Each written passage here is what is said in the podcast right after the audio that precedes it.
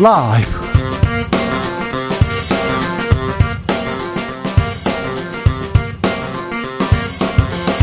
2022년 8월 17일 수요일입니다. 안녕하십니까. 주진우입니다. 분골 쇄신하겠다. 쓴소리 듣겠다. 국민 숨소리 놓치지 않겠다. 취임 100일 맞은 윤석열 대통령이 다짐했습니다. 지난 100일 인사 참사 비선 논란 내부 총질 이어졌습니다. 이제 100일 지나고 1725일 남았습니다. 윤 정부가 가장 먼저 쇄신해야 할 부분은 뭘까요? 보수 책사 이상돈 전 의원과 논해보겠습니다. 윤 대통령 오늘 기자회견에서 30여 분 동안 12개 질문에 답변했습니다.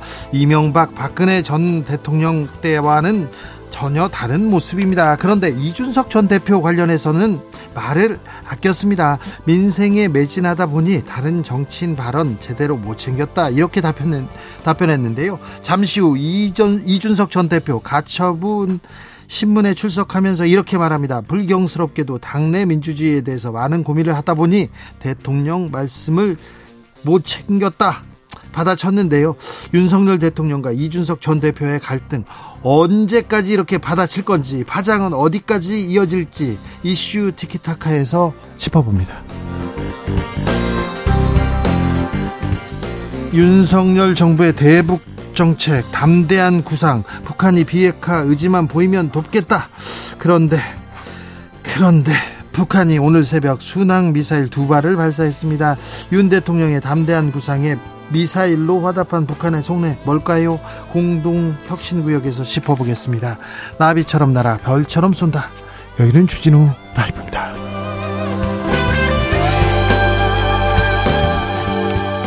오늘도 자중차에 겸손하고 진정성 있게 여러분과 함께 하겠습니다. 윤석열 정부 취임 100일을 맞았습니다. 지난 100일 여러분은 어떻게 평가하시는지요? 어떤 생각이 드는지요? 이 부분은 잘했다. 이 부분은 좀 더 잘해야 된다. 이 부분은 이 부분은 정말 못했다. 여러분의 목소리 들려주십시오. 용산 대통령실 향해서 크게 전달하겠습니다. 샵 9730 짧은 문자 50원, 긴 문자는 100원입니다. 콩으로 보내시면 무료입니다. 그럼 주진우 라이브 시작하겠습니다.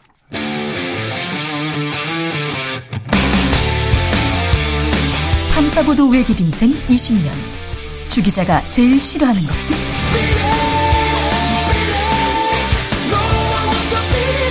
이 세상에서 비리와 부리가 사라지는 그날까지.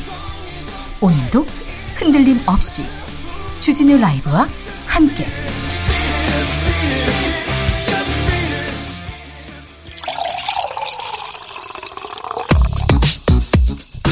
진짜 중요한 뉴스만 쭉 뽑아냈습니다. 주스. 정상근 기자 어서 오세요. 네, 안녕하십니까? 윤석열 대통령 오늘 취임 100일을 맞았습니다. 기자회견을 열었어요. 네, 윤석열 대통령은 오늘 기자회견에 3분의 1 정도를 모두 발언에 할애했는데요. 특히 전 정부에 대한 비판의 날을 세웠습니다. 어, 윤석열 대통령은 지난 100일간의 성과로 문재인 정부의 소득주도 성장 폐기, 어, 세제 정상화 및 법인세 정비, 탈원전 정책 폐기, 집값 전세값 안정 등을 주요 성과로 꼽았습니다. 아, 특히 소득주도 성장에 대해서는 잘못된 경제 정책이라면서 경제 기조를 철저하게 민간 중심, 시장 중심, 서민 중심으로 정상화했고 상식을 복원했다라고 주장했고요. 이 탈원전 기조에 대해서는 일방적이고 이념에 기반한 것이다라며 이 탈원전 정책을 폐기함으로써 이 세계 최고 수준인 우리의 원전 산업을 다시 살려냈다라고 자평했습니다. 탈원전 폐기가 지금 성과라고 얘기합니다. 그리고 집값, 전세값 안정이 주요 성과라고요. 그런데 국민들은 국민들은 그렇게 생각하지 않는 분들도 많아요. 지지율 하락에 대한 얘기도 좀 했습니까? 네, 윤석열 대통령은 관련 질문을 받고 지지율 자체보다도 여론조사에서 나타난 민심을 겸허하게 받드는 것이 중요하다라고 말했습니다. 네. 또한 민생을 꼼꼼하게 받들기 위해서 아주 치밀하게 점검해야 된다라며 어, 정치적인 국면 전환이나 지지율 반등이라는 목적을 가지고 해서는 안 된다라는 기존 입장을 되풀이했습니다. 네.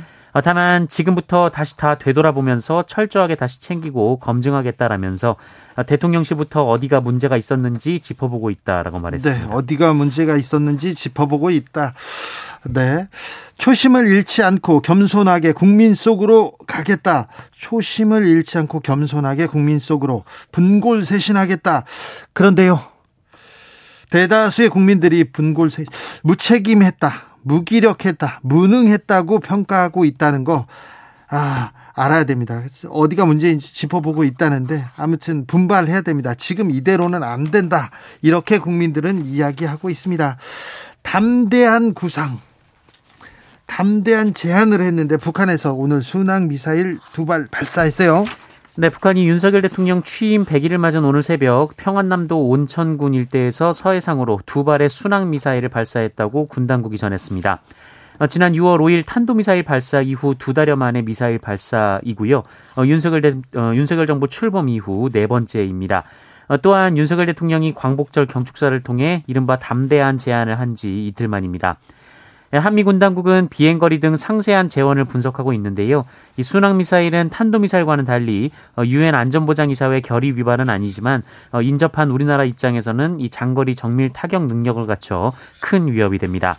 앞서 북한은 중장거리 순항미사일 두 종을 개발했다면서 국방과학 발전 전람회 그리고 열병식을 통해 공개한 바 있습니다. 담대한 구상이라고 얘기하지만 북한에서 전혀 응답하지 않고 있습니다. 북한에서 이렇게 이걸 뭐 구상 제안이라고 생각하지 않는다. 이, 이거는 조금 생각해 볼 대목입니다. 권영세 통일부 장관도 이 부분에 대해서 한마디 했어요.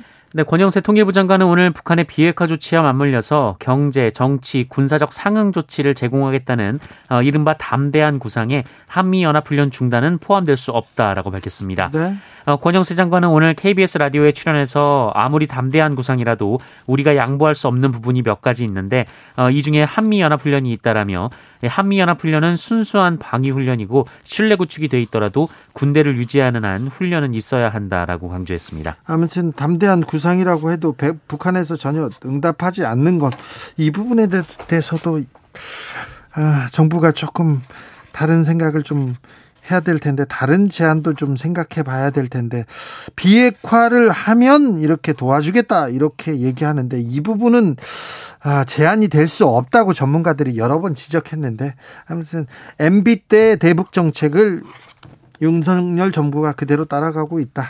이렇게 전문가들은 지적합니다. 조만간 그 전문가 불러서 북한 문제에 대해서는 좀 자세하게 이렇게 이야기 나눠 보겠습니다. 지금 음 가처분 신청, 국민의힘 대표의 가처분 신청 신문이 열리고 있어요. 네, 오늘 오후 3시부터 이준석 전 국민의힘 대표가 당 비상대책위원회 효력을 정지해달라면 낸이 가처분 신청 사건의 신문이 이어지고 있습니다. 어, 이번 신문은 서울 남부지법 민사 51부에서 열리는데요. 핵심 쟁점은 이준석 전 대표의 주장대로 국민의힘 비대위 전환 결정 과정이 절차상 내용상으로 문제가 있었는지 여부가 될 것으로 보입니다. 이준석 대표 직접 법원에 나왔어요? 네, 이준석 대표 오늘 법원에 출석해서 기자들과 만났는데요. 이 가처분 신청의 기각이나 인용에 대한 이 선제적 판단에 따른 고민은 하고 있지 않다라면서 어, 전체적으로 잘못된 부분과 더불어 당내 민주주의가 훼손된 부분에 대해 재판장께 말씀드리겠다라고 말했습니다. 법원에 가는 길에도 이준석 대표, 이준석 전 대표, 윤석열 대통령을 직격했습니다. 네, 어, 이준석 대표는 윤석열 대통령의 기자회견에서 이 자신에 대해 언급된 부분에 대한 질문에 이 당내 민주주의에 대한 고민을 많이 하다 보니 불경스럽게도 대통령께서 어떤 말씀을 하셨는지 제대로 챙기지 못했다라고 말했습니다. 네. 아, 이준석 리스크를 어떻게 정리할 것인지, 어떻게 관리할 것인지, 윤석열 대통령의 앞날에 지지율 문제도 조금, 음, 조금 관련이 계속 갈 거예요. 여파가 이어질 것 같습니다. 불경스럽게도. 아, 자, 미, 국민의힘 내부에서는 이 어, 가처분 신청 어떻게 보고 있습니까? 주호영 비대위원장은 뭐라고 합니까? 네, 어, 국민의힘 주호영 비상대책위원장은 오늘 이 가처분 신청에 대해 어, 판결 결과를 예단하는 건 조심스럽지만 당 법률지원단 검토 결과 우리 절차에 문제는 없다는 결론을 내렸다라고 말했습니다. 어, 만약 가처분이 인용되면 비대위가 해산되느냐 이런 질문도 있었는데요.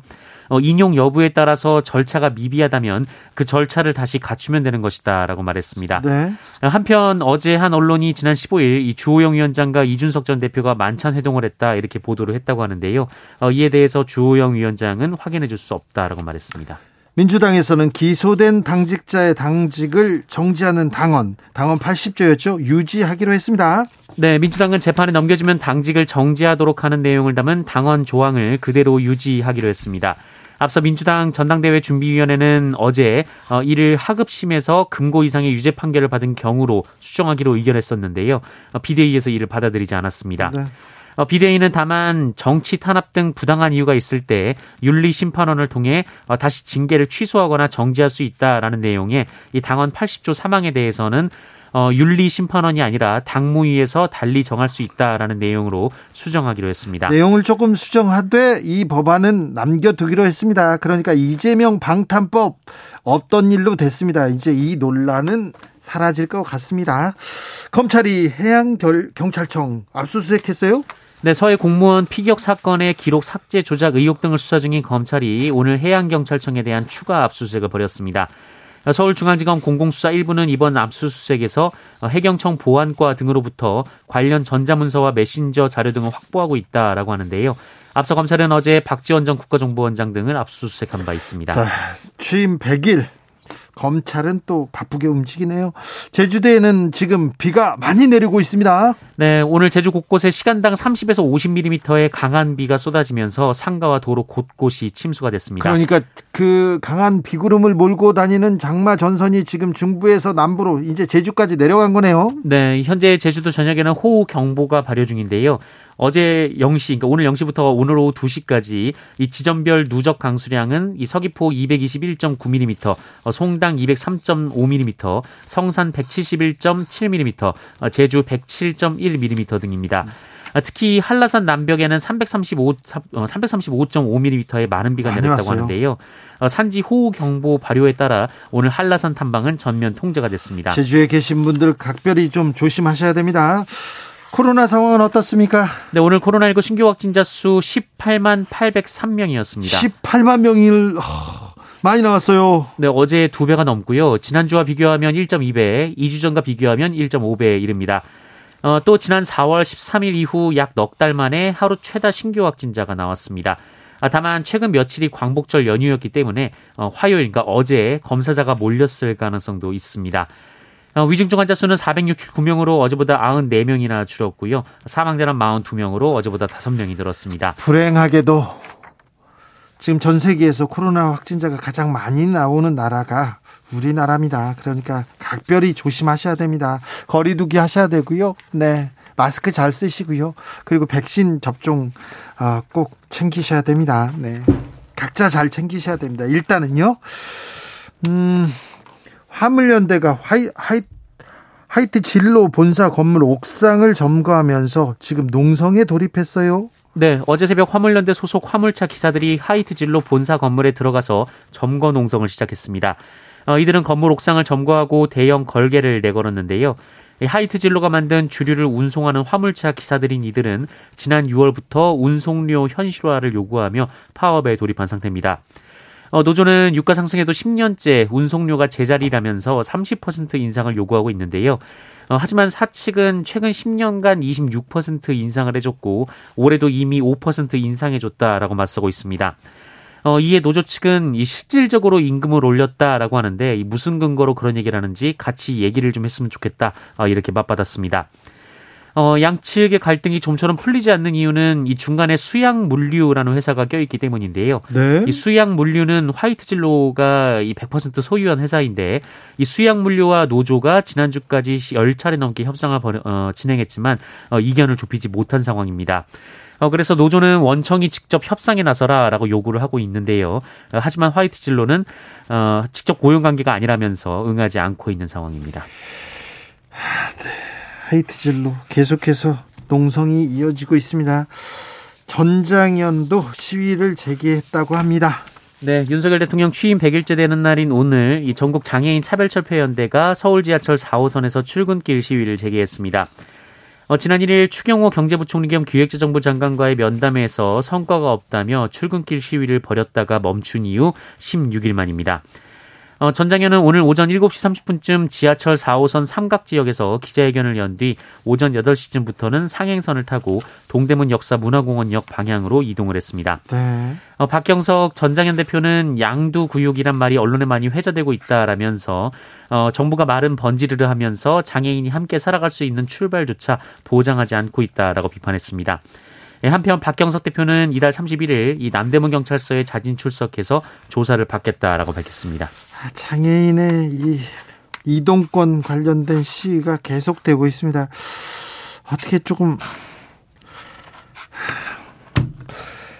어떻게 좀뭐 좀 면담하고 대화를 해가지고 좀 성과를 냈으면 합니다. 성과를 내더라 조금 다독거리기라도 하면 이렇게 밖에 나와서 계속 우리 목소리를 들어달라 이렇게 얘기를 하지는 않을 텐데 출근길 또좀 아, 어려움 겪는다는 분들도 많고 참 걱정입니다. 네.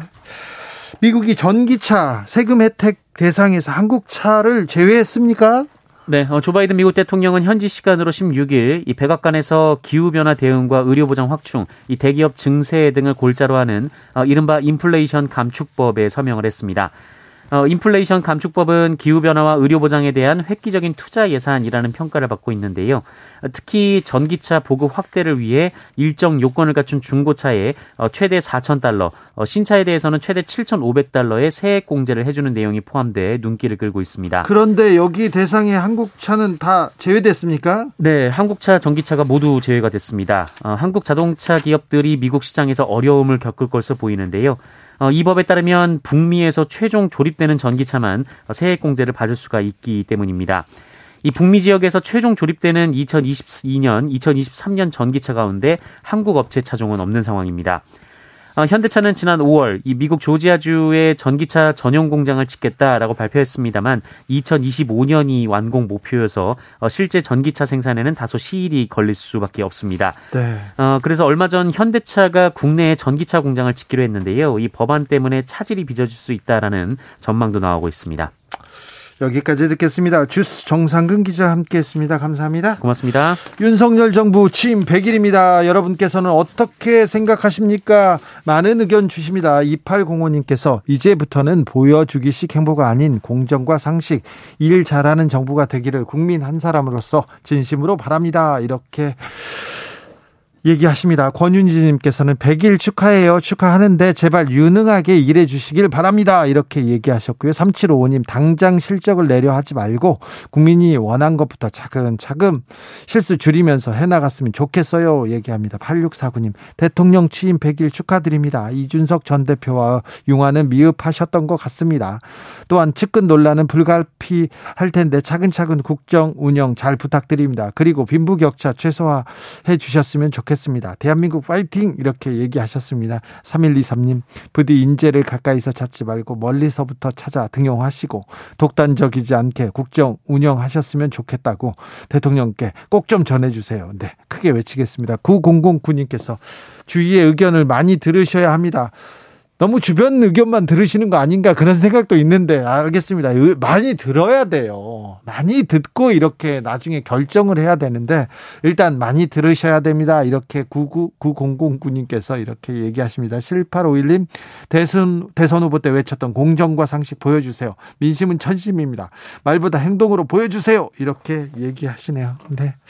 교통정보센터 다녀오겠습니다. 김민희 씨.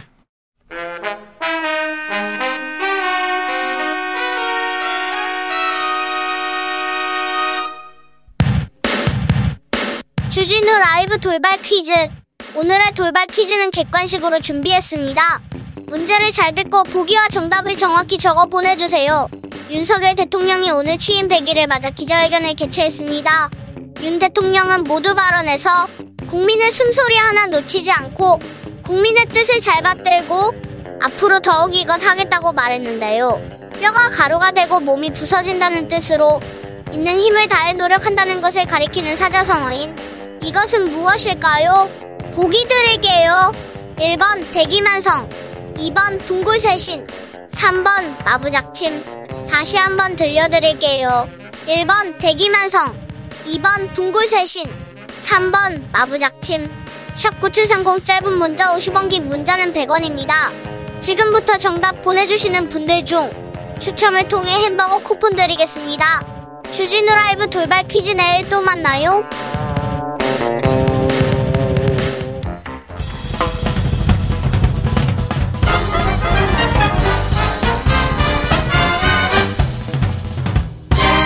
훅 인터뷰 그동안 국민 여러분의 응원도 있고 따끔한 질책도 있었습니다. 국민들께서 걱정하시지 않도록 늘 국민의 뜻을 최선을 다해 세심하게 살피겠습니다. 저와 정부는 당면한 민생을 최우선으로 챙기면서 우리 경제의 성장 동력과 미래 먹거리 확보를 위해 혼신의 힘을 쏟아 붓겠습니다. 국정을 운영하는 데 있어 가장 중요한 것은 첫째도 국민의 뜻이고 둘째도 국민의 뜻입니다. 국민의 숨소리 하나 놓치지 않고 한치도 국민의 뜻에 벗어나지 않도록 그 뜻을 잘 받들겠습니다. 저부터 앞으로 더욱 분골쇄신하겠습니다. 잘 들으셨습니까? 네. 네. 윤석열 정부 이제 100일 지났습니다. 앞으로 가야 할 시간이 많습니다. 1725일 남았습니다. 그런데 지지율은요, 인사는요, 집권 여당은요, 여전히 혼돈이라는 지적 많습니다. 윤석열 정부가 가야 할 길, 그리고 놓치지 말아야 할 것들 좀 짚어보겠습니다. 중앙대 명예교수 이상돈 전 의원 모셨습니다. 안녕하세요. 네, 안녕하세요. 네. 네. 윤석열 대통령 취임 네. 100일 맞았습니다. 어떻게 평가하시는지요?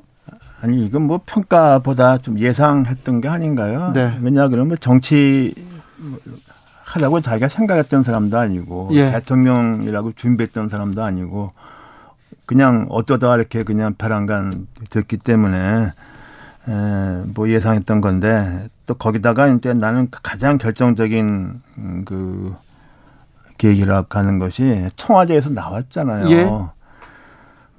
그래서 이제 이렇게 좀 예상했던 것보다 이렇게 혼란이 많았던 거로 난 봅니다. 네. 청와대에 있었으면은 그냥 처음에 이제 여기 비서실이나 수석 비서관들 먼저 만나고 예. 어, 그냥 아침에 어 나와서 기자들 만나고 이렇게 얘기하는 거 없었을 거잖아요. 네. 나는 그, 그것이 굉장히 좀 잘못 됐다고 생각합니다. 감추고 가리는 것보다는 그래도 음. 좀이 약점이 실력이 좀 드러나는 게 오히려 낫지 않을까요? 근데 드러났게 드러나야지. 그러니까요. 아, 그러니까 그, 그 자기가 아, 대통령이 일단 아니 그 내공 있는 사람이 아니잖아요. 그러니까 그럴 때일수록 주위 사람들의 도움을 도, 받아서 도와야죠. 하는데 지금까지는 뭐 단독 드리블을 했지 않습니까? 네. 그런데 대통령실도 그렇고 네. 정부 여당도 그렇고 이렇게 무능합니까? 아, 글쎄, 뭐, 무능, 무능하다가 이렇게 다 잡아서 결론은 진행자한테 내리시는 게 나는 합당한지 모르겠어요. 아, 알, 알겠습니다. 나한테 아이고, 무능하냐고 물어봐야 돼. 물어보는, 아니, 그 물어본, 하냐고 물, 아니, 아까 무능하다면서요, 저한테. 아, 글쎄, 이제 뭐 그렇게 얘기를 하는데. 네. 아, 이건 좀 상당히 예상했던 거 아닙니까? 예상, 예상했던 거니까. 그 왜 지난번 대선에서, 어? 당선이 됐느냐. 뭐, 이걸 생각을 해야죠. 예. 뭐 우리 다 대통령 그리고 찍은 사람들이 다 뭐 상당히 많은 사람들이 예상 예상을 좀 하고서 당선시킨 거 아닙니까? 네. 그렇게 봐야죠. 이 정도일 줄은 몰랐다 이렇게 얘기하는 사람들도 있어요. 아이 그러면 참 몰랐다고 해야지. 나는 뭐 저기 이 정도라라기보다는 어, 그래도 좀 본인이 좀 부족한 거 알 테니까. 네. 그래도 좀, 에, 참모들과 같이 네. 이렇게 끌고 갈 줄 알았죠. 근데 네. 뭐 지금 100일 지나서 이제 수업년을 많이 치렀으니까. 네, 네.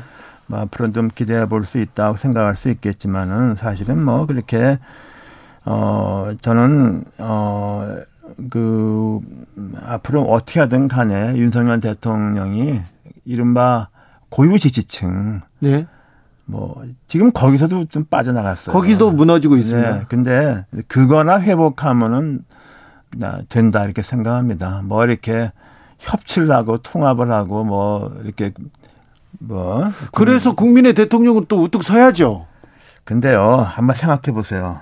박근혜 전 대통령, 문재인 전 대통령 가장 주장했던 게 뭐였습니까? 국민 대통령 대통령이 되겠다 그랬잖아요. 네네. 네. 다 거짓말이잖아요, 그죠? 어? 그러니까 국민 통합을 그렇게 언급 안 한 윤 대통령이 차라리 어떻게 보면은 솔직하잖아. 소, 지금 우리 정치가 그렇게 돼 있어요. 그 국민 통합이라는 게 했습니까? 다 거짓말이었지 뭐. 안 그래요. 아니 그래도 좀 부족함은 있었지만 그래도 통합을 위해서 노력은 하지 않았으면 노력하는 난 척... 노력한 거 없다고 보는데 전임 두 대통령. 아 그래요? 자기 지지층만 갖고 했다고 보는데. 네 그렇습니까? 뭐뭐 뭐 노력했어 두 사람이. 나 한 거 없다고 봐요. 국민통합위원회도 꾸리고 아, 그리고 또 통합을 위해서 그 봉급만 갖다 버린 거예요 이거. 자 이명박 대통령과 박근혜 대통령 기자회견 했습니다. 그런데 또 어. 저 청와대 참모들하고 얘기하고 나왔어요. 그래서 네. 그래서 초반에 그렇게 무너지진 아 이명박 전, 전 대통령은 초반에 굉장히 지지율 하락했군요. 네, 그렇죠. 네.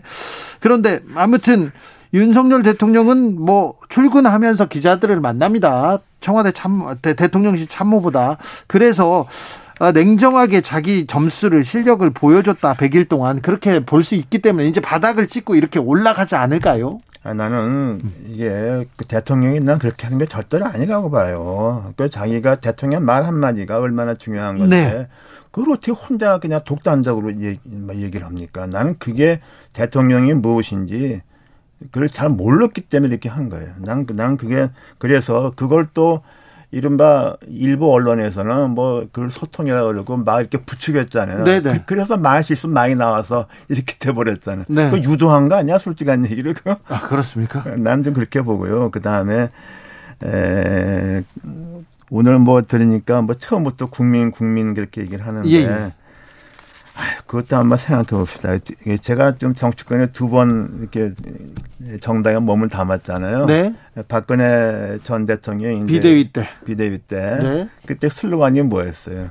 국민만 보고 하겠습니다. 네네. 네. 또 안철수 대표가 처음에는 처음도 그랬지만 당도 국민의 당이었고. 그렇죠. 그 다음에 뭐 사진도 여러 가지 있을 거예요. 아예 국민 속으로 들어가겠다 그랬어요. 예, 예. 다 그, 그렇게 됐습니까? 난 그래서 얘도 국민이라는 말을 이렇게 너무 너무 편리하게 쓰는 건 난 굉장히 좀 난좀 이렇게 저항감을 느끼고 아, 난, 난 그래서 그렇게 어, 하는 게 난 뭐 진정성이 과연 있겠느냐 이렇게 네. 생각해요. 음. 저는 교수님 근데 국민 속으로 들어가겠다 이렇게 나오는 그 표를 보면요 그런 말을 보면 좀 거부감이 드는 것이 그러면 정치인은 국민 아닙니까? 국민하고 얼마나 괴리돼 있으면 국민 그러니까 그 국민만 바라보겠다, 국민스러웠다, 뭐 국민이 또 오늘 뭐 여러 번 하는데 네. 그런 말을 한다는 것 자체가 네. 국민들하고 괴리감이 있다는 걸 인정하는 거잖아. 그러니까 그렇죠. 그런 말이 나오지 말아야 정상이야 이게. 그렇죠. 네. 맞아요. 네, 네, 맞습니다. 오늘 기자회견에서 좀 인상적인 부분 있었습니까? 교수님이 보시기에. 아니 뭐 내가 볼 때는 그저 국민만 것도 그러니까 이게 이제 어 결국에는 궁하니까 국민을 얘기하는구나. 나는 뭐 그런 기분밖에 안 들어요. 그리고 네. 저기 윤석열 대통령은 지금 상당한 저 어, 기로에 서 있는데 제가 보기에는 이게 뭘 해도 뭐 그 지지율이 뭐 국민 그 자기를 안 찍은 사람들이 지지할 일은 없고 네. 중간층도 또 기권층도 이젠 지지하지 않고 뭐 그거에 대한 환상을 좀 벗어버리고 제가 지난번 대선에 왜 자기가 당선됐는가에 대한 그 최소한도의 해야 할 일만 좀 찾아서 하는 게 네. 나는 그게 필요하다고 봐요. 국민들은 왜 윤석열을 선택했을까요? 왜 윤석열을 대통령으로 만들었을까요? 그게 뭐, 그 지난번에 그러니까 문재인 대통령한테 대한 실망이잖아요. 그 문재인 대통령 초기에 지지율이 뭐 80%까지 오르려고 그랬는데, 결국엔 그래서 그거밖에 답이 없잖아요. 뭐. 자, 그러면요. 근데 지금 지지율이 너무 지금 바닥을 찍고 있어서 네. 거듭 하락하고 했는데, 그러면 어, 반대하는 사람들은 반대하고 중간에 있는 사람들도 이탈하고 핵심 지지층도 이탈하고 있습니다. 그래서 영이 안 서고 국민의힘 정부 여당에서도 계속해서 내부 총질 계속 이어지고 있는데요. 그럼 앞으로 음. 앞으로 어떻게 해야 됩니까? 아니 나는 그 지지율에 대해서 그게 한 30% 사실 좀그 집권 초기에 이렇게 된 건 좀 굉장히 비정상적이에요. 예, 예. 그러나 네. 우리가 과거에 그 우리 전직 대통령 보게 되면 노무현 대통령 후반기 가서는 굉장히 나빴어요. 예, 예. 기억하시잖아요. 네네. 네. 어, 그리고 뭐, 김영삼 대통령은 마지막 편에 경제 위기 때 이거 완전히 기록갱신해 버렸죠. 네. 그러니까 그런 경우도 있고, 어, 또 그렇다고 해서, 어, 예, 거기에 이렇게 뭐 거기만 연연한다고 지지율이 또 올라가는 것도 아니에요. 네. 이게, 이게 역설적인데 우리 이명박 대통령 때문에 진행자나 나나 고생을 좀 했는데. 네 네. 처음에 그 촛불 시위 때 이게 잘못했다가 반성문 예. 읽고 나니까 지지율이 올라갔으니까 떨어졌으니까 더 떨어졌지 그냥. 예. 지지 세대까지 뭐 저런 사람이 있냐 이렇게 된 거 아닙니까? 예, 예. 그 다음부터 막 강공 드라이브 하니까 그렇죠. 지지율 회복했어요. 예. 그러니까 그런 것이 우리가 지지율이라는 것에 대해서 그 크게 좀, 어, 너무 거기에만 집착하게 되면은 그게 오히려 나는 큰 의미가 없다고 봐요. 네네. 음, 알겠습니다. 그런 걸 해서 너무 지지율 지지율 하는 것에 대해서 나는 네. 그렇게 뭐 알겠습니다. 의미 둘 네. 필요 있겠느냐. 음. 그렇다면 이제 100일까지는 지금 왔고 이제 허니문도 끝났습니다. 앞으로는 국정을 어떻게 운영해야 될까요? 뭐 어떤 점을 유념해야 될까요? 아, 지금 뭐 뭐니 뭐니 해도 이제 제가 볼 땐 그렇습니다. 그 대통령이 이제 중요한 것은 제가 이제 국가 안보 외교 대외 정책 이런 네. 게 있고 하나는 경제고 뭐 그 밖에는 이제 뭐 네, 네. 사회 문제를 포함한 정치 문제인데 어, 나는 이미 뭐 사회 문제를 포함한 정치적인 사안에서 윤 대통령이 점수를 따기는 어렵지 않는가. 그거는 그냥 하던 대로 그거 하고 이게 이제 이게 말하자면은 어 외교 문제, 대외 정책, 그 다음에 그 경제 문제 그것만이라도 좀 끌고 가면은 아,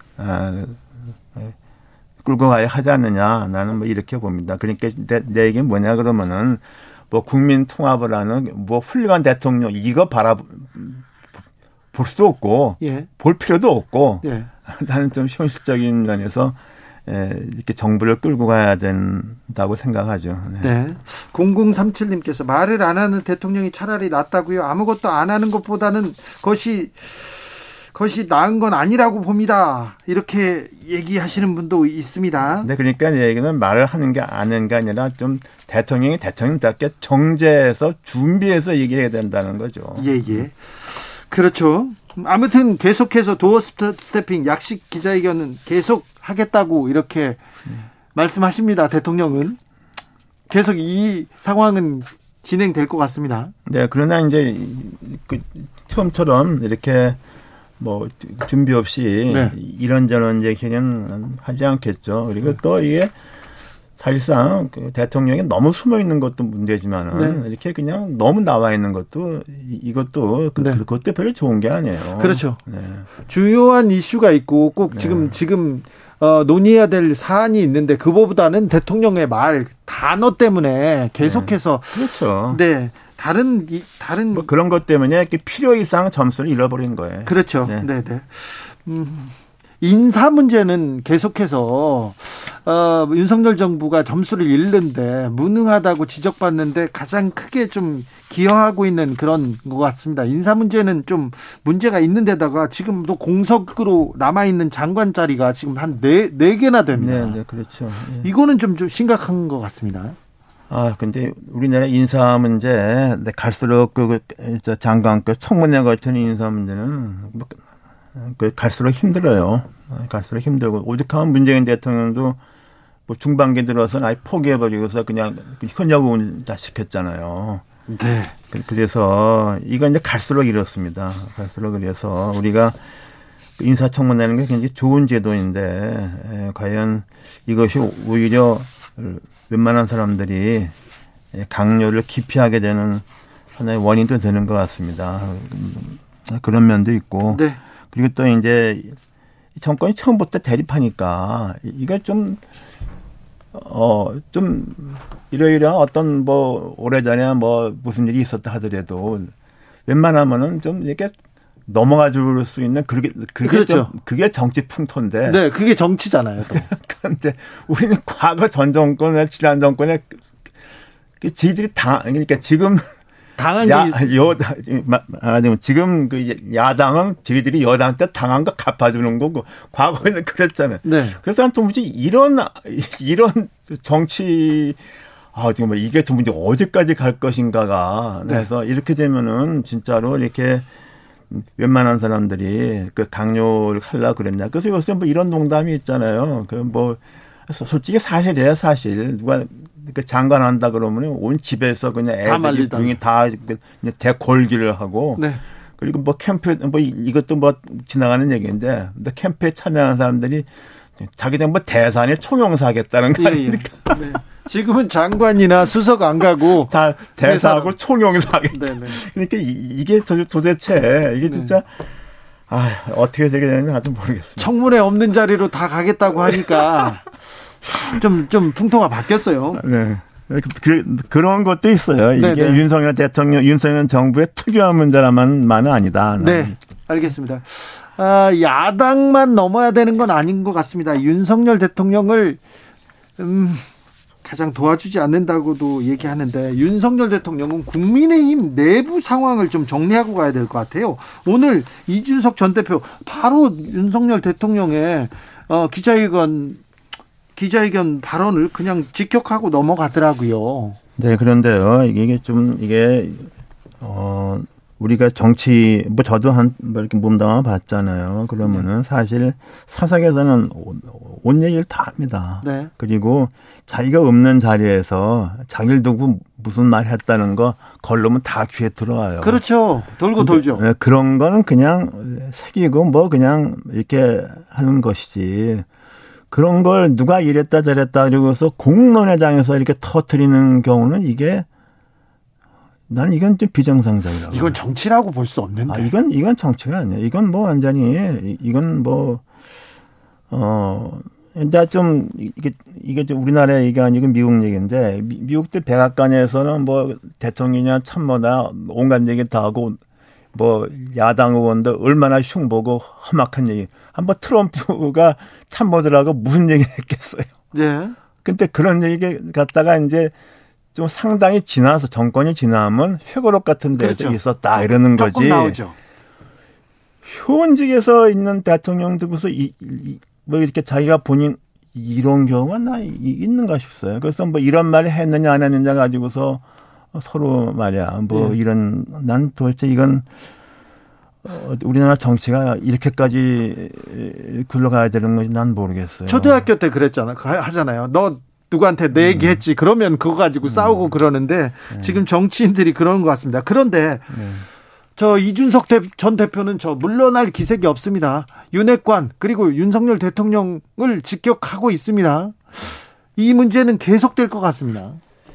글쎄 지금 어떻게 볼지 모르는데 어, 좀 어, 지금 수습이 돼 뭐 다시 이렇게 복원되기는 어려울 것 같고 네. 지금 어, 객관적으로 볼 때는 이게 이제 소위 이른바 쓴, 쓴 소리를 한다 그러죠. 네.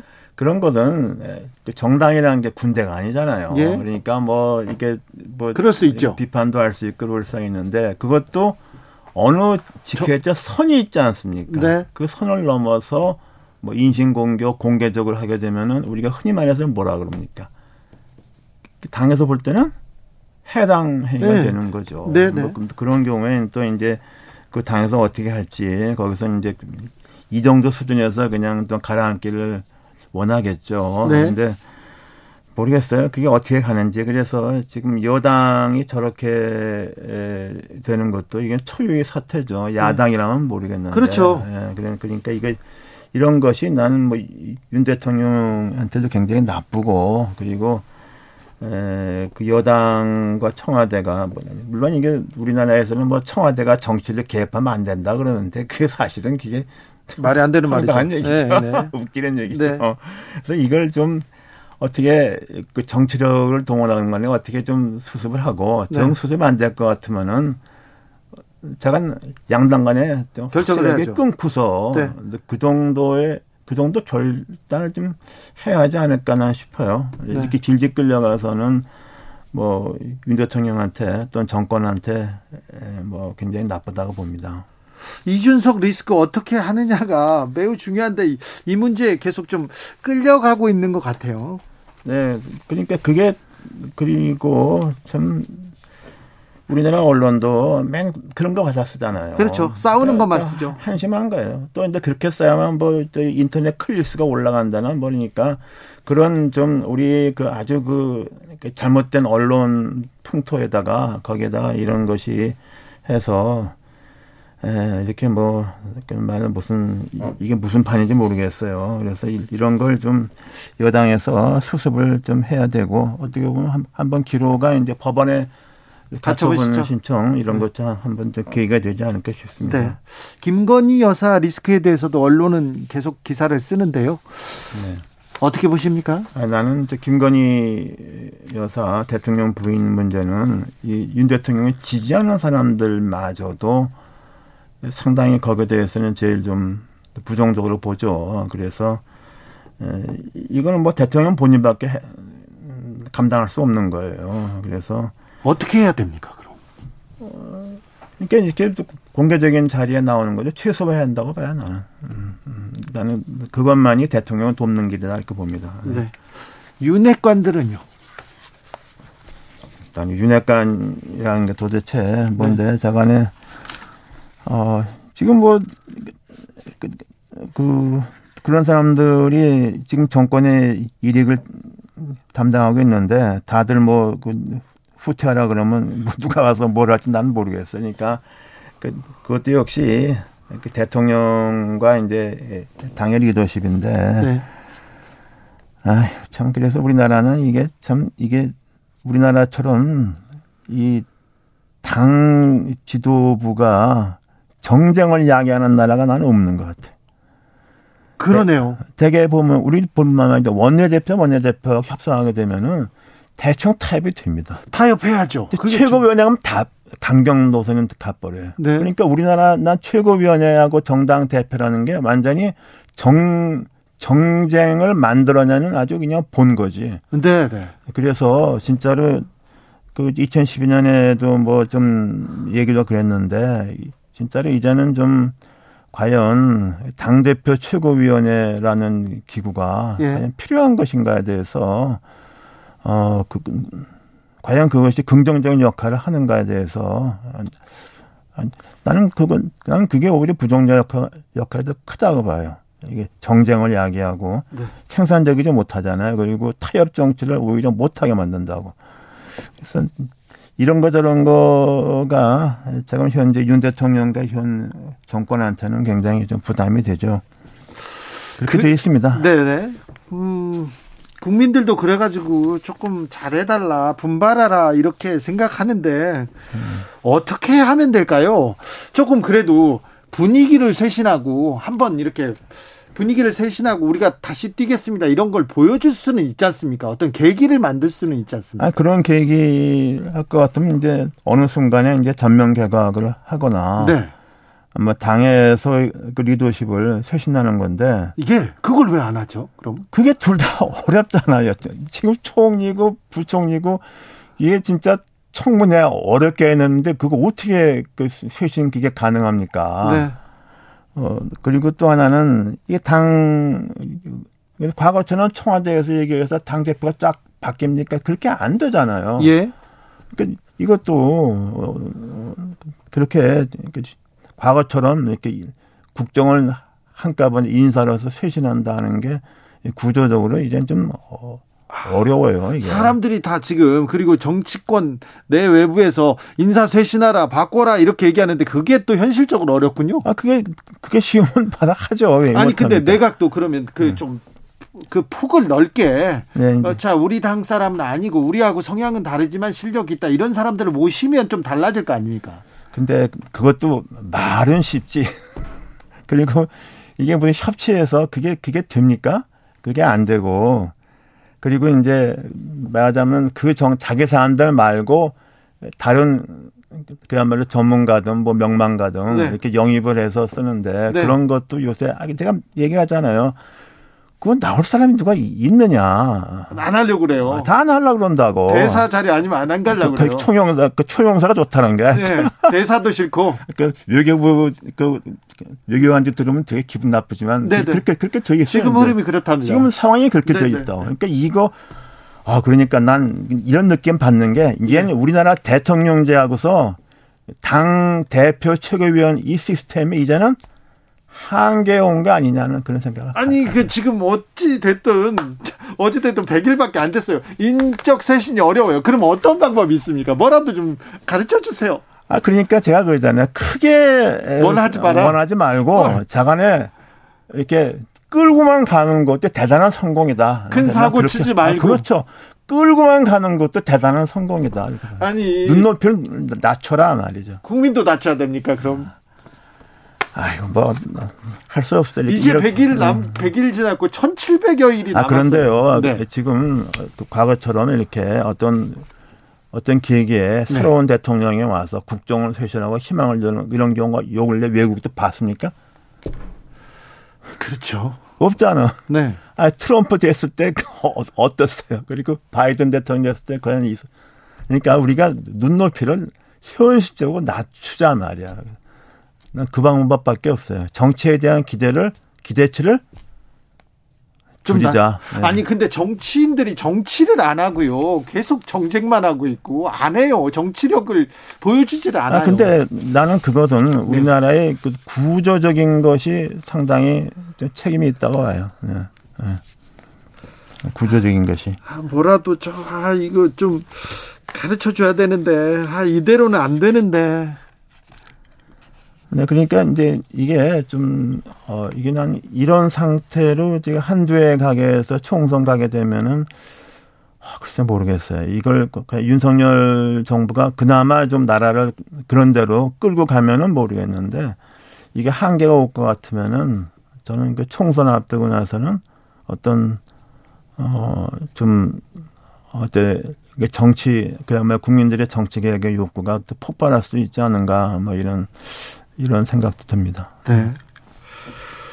네, 정치는 보이지 않고요. 근데 사정은 보입니다. 검찰은 조금 이렇게 좀 바삐 움직이는 것 같습니다. 이 부분은 어떻게 보십니까? 아니, 그 사정 사정 하는데 그건 뭐 그게 뭐 여러 가지 두 가지 측면이 있죠. 네. 그뭐 전 정권에 있었던 명백한 비리 불법에 대해서는 이건 뭐 수사해야죠. 법 앞에 대해서 네. 많이 평등해야 되고 다만 우리가 이제 과거에 겪어봤잖아요. 좀 무리한 수사를 해서 사람들을 아주 그냥 고생을 하고 그 사람이 완전히 우리나라 어, 시스템은 1심에 무죄 판결 나왔다고 해서 검찰이 항소 못하는 거 아니잖아요. 항소 무조건 하죠. 어, 그 영유법에서는 1심 무죄 나면 그걸로 끝이에요. 그러니까 우리는 뭐 무죄 판결을 세 번 받아야 되거든요. 계속 끌려다니죠. 그래서 그러니까 완전히 뭐 기소하게 되면은 뭐 우리 그런 케이스 여러 번 봤잖아요. 아유. 그 이명박 정부 때 뭐 정현주 전 KBS 네. 사장도 그랬고 또 문재인 정부 때는 그 대법관 등등등이 그냥 곤혹당했잖아요. 직권남용죄로 뭐 이런 거. 그래서 이제 그런 게 있는데 우리가 이제 예, 검찰권 남용이라는 것은 그런 걸 얘기를 하는 것이지. 네. 그 어떤 뭐 여러 가지 객관적인 증거가 있는데 그것도 정치인이 관계되기 때문에 해서는 안 된다. 뭐 그렇게 말할 수는 없죠. 네, 알겠어요. 네. 아니 취임 100일인데 윤 대통령한테 조금 음. 조언을 뭐 이건 하나는 이건 하나 해라. 그러면 나아질 거다. 아니 나는 그 좋은 난 내가 난 좋은 하고 싶은 게 나 전부터 난 전부터 난그 그 뭐야 도스텝인가 난 처음부터 굉장히 부정적으로 얘기했어요. 예, 예, 얘기했어요. 그건 계속 한다니까. 난 깜짝 놀랐어. 어떻게 저렇게 했다는가. 네. 아니 그건 계속 한대요. 아, 그러니까, 성신이래. 그러니까 지금 지금 이렇게 안 해버리면 더 이상하잖아. 그러니까 네. 나는 그게 좀 그 좀 준비를 하고 어? 그 저기 준비를 해라. 홍보 수도인이 뭐니 이런 네. 거 아다르 어다르는데 난 그거 깜짝 놀랐어. 그래서 어 그건 진짜 그 공개적인 그게 저 뭡니까 나가는 대통령의 발언은 네. 그게 조심해야 된다고요. 그게 아. 우리나라뿐이 아니라 외국에도 나가는 게 아닙니까? 네. 중국, 일본, 미국 얼마나 파급이 큽니까? 알겠습니다. 난 나는 그거 좀 난 조심해야 된다. 알겠습니다. 네. 어, 교수님께서 어, 윤 대통령 지지율 30% 관련 언급하셨는데요. 네. 거의 대부분 이렇게 나왔는데 20%대도 나오고 30%도 나왔는데 이 얘기는 여론조사 RN서치가 뉴스팸 의뢰로 13일에서 15일 조사한 결과입니다. 지지율 30.2%로 집계됐습니다. 자세한 내용 중앙선거 여론조사 심의위원회 홈페이지 참조하시면 됩니다. 그래도 교수님 뭐 하나 좋은 말씀 좀 해주고 가시지. 아이고 참. 네. 여기까지 듣겠습니다. 네. 지금까지 이상돈 전 의원이었습니다. 말씀 감사합니다. 네. 저는 6시에 2부 이어가겠습니다.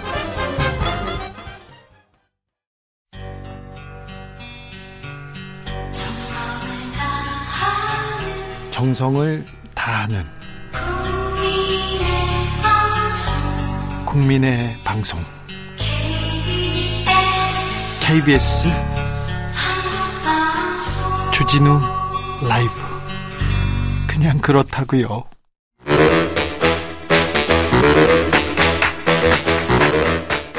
이것이 혁신이다.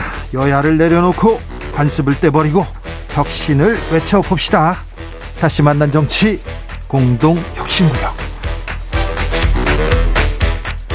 수요일 주진우 라이브는 정쟁 비무장지대로 변신합니다. 자, 대한민국을 위해서 날선 공방은 환영합니다. 주진우 라이브가 지정했습니다. 여야 혁신 위원장 막 지정했어요, 저희가. 자, 최지은 민주당 전 국제대변인 안녕하세요. 안녕하세요. 최지은입니다. 오늘은 특별 혁신 위원장으로 김병민 전 대변인 모셨습니다. 안녕하세요. 예, 안녕하세요. 반갑습니다. 네. 방금 전에 음 어, 가처분 신청의 첫 신문이 1시간 만에 끝났다고 합니다. 이준석 전 대표 측에서는 비대위 전환 절차가 당내 민주주의를 훼손했다. 국민의힘 측은 절차가 적법했다고 주장했다고 합니다. 오늘 어, 대통령 취임 100일을 맞았는데 어, 기자회견 어떻게 보셨습니까? 최지은 대변인? 네, 저는 뭐 전반적으로 어, 소통을 하려고 하시는 그 의도라든지 네. 대통령께서 이제 앞으로 더 잘하겠다, 지금까지 돌아보겠다 이런 겸손의 메시지를 던진 거는 굉장히 적절하다고 생각을 어, 네. 합니다. 예. 그럼에도 불구하고 아, 뭐 내용 뭐 이렇게 내용을 들여다봤을 때는 갑자기 뭐 소득주도 성장을 갑자기 얘기를 한다든지 전 정부랑 비교를 하는 얘기를 한다든지 어 그리고 이 질문 기회도 좀 우호적인 어 국민의힘의 의호적인 기자들만 질문을 했다라는 평도 있더라고요. 그런데 예. 그것만도 엄청 이게 발전한 거예요. 박근혜, 네. 이명박 정부 때는 네. 1, 2, 3, 4번 이렇게 정해놓고 그렇습니까? 문답을 다 정해놓고 했는데 그래도 오늘은 그런 건 아니었죠. 그러니까 저희가 기대 수준이 좀 많이 낮았기 때문에 좋아 보이지만 네. 우리가 정말 원하는 그 대한민국의 대통령으로서는 좀 더 어, 더 멋있는 비전과 정책의 메시지를 보여주시기를 기대합니다. 겸손했지만 더 보여줘야 된다. 그랬습니다. 자, 네. 김병민 대변인은 어떻게 보셨어요? 이제 긍정적으로 평가해 주신 것 같다는 생각이 들어서 감사하다는 네. 말씀 드리고요. 네. 천리길도 한 걸음부터라고 얘기하지 않습니까? 지금 지지율이 사실 매우 안 좋은 상황이어서 100일 기자회견을 한 해 만에 논란이 있었던 것 같습니다. 근데 오늘 그래도 100일 기자회견을 보니까 꽤 안정감이 있었다라는 게 저는 개인적으로 내리고 싶은 평가고요. 그리고 우리가 주진우 라이브를 비롯해서 한 지난 100일 동안 뉴스 켜면 제일 많이 보셨던 국정의 뉴스는 이준석 대표와의 그렇죠. 갈등. 네. 그리고 뭐 안 좋은 뉴스들이 막 정쟁에서 쏟아져 나오니까 인사 문제부터 정작 경제 그리고 과학기술 국민의 먹고 사는 문제에 대해서 이 정부가 무엇 했는가를 제대로 전달할 수 있는 기회들이 없었습니다. 아니 싸우느라고 그걸 그게 안 보였잖아요. 그러니까, 그러니까 잘했다는 게 아니라 네.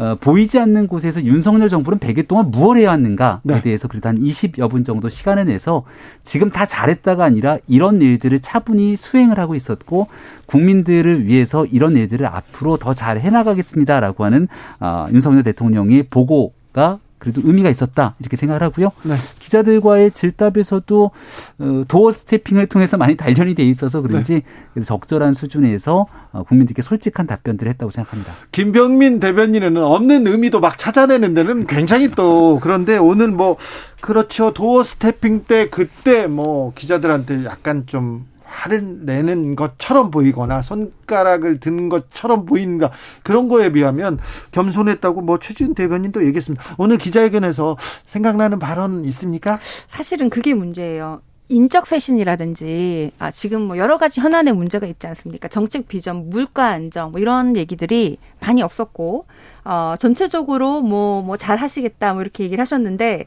어, 구체적으로 뭘 어떻게 하겠는지 그 정책 기조의 중심은 좀, 그, 그 알맹이는 좀 없었다고 보이고, 처음에 지난번에 말씀하셨을 때는 노동, 연금, 교육 개혁 세 가지 하신다고 하셨는데, 지금의 그 지지율로서는 이런 동력이 과연 생길 것인가. 그리고 앞으로 이게 뭐 소통의 부재라든지 뭐 이준석 대표의 갈등이라든지 이런 식으로 동력이 없는 상태에서 구체적인 방향, 비전, 뭐 그리고 인사도 아직까지 끝나지 않은 이 모든 상황에서 어떻게 나갈 것인지에 대한 구체 메시지는 좀 없었다고 보입니다. 제일 기억에 남는 발언 하나를 꼽으라면 시작도 목표도 방향도 국민이다.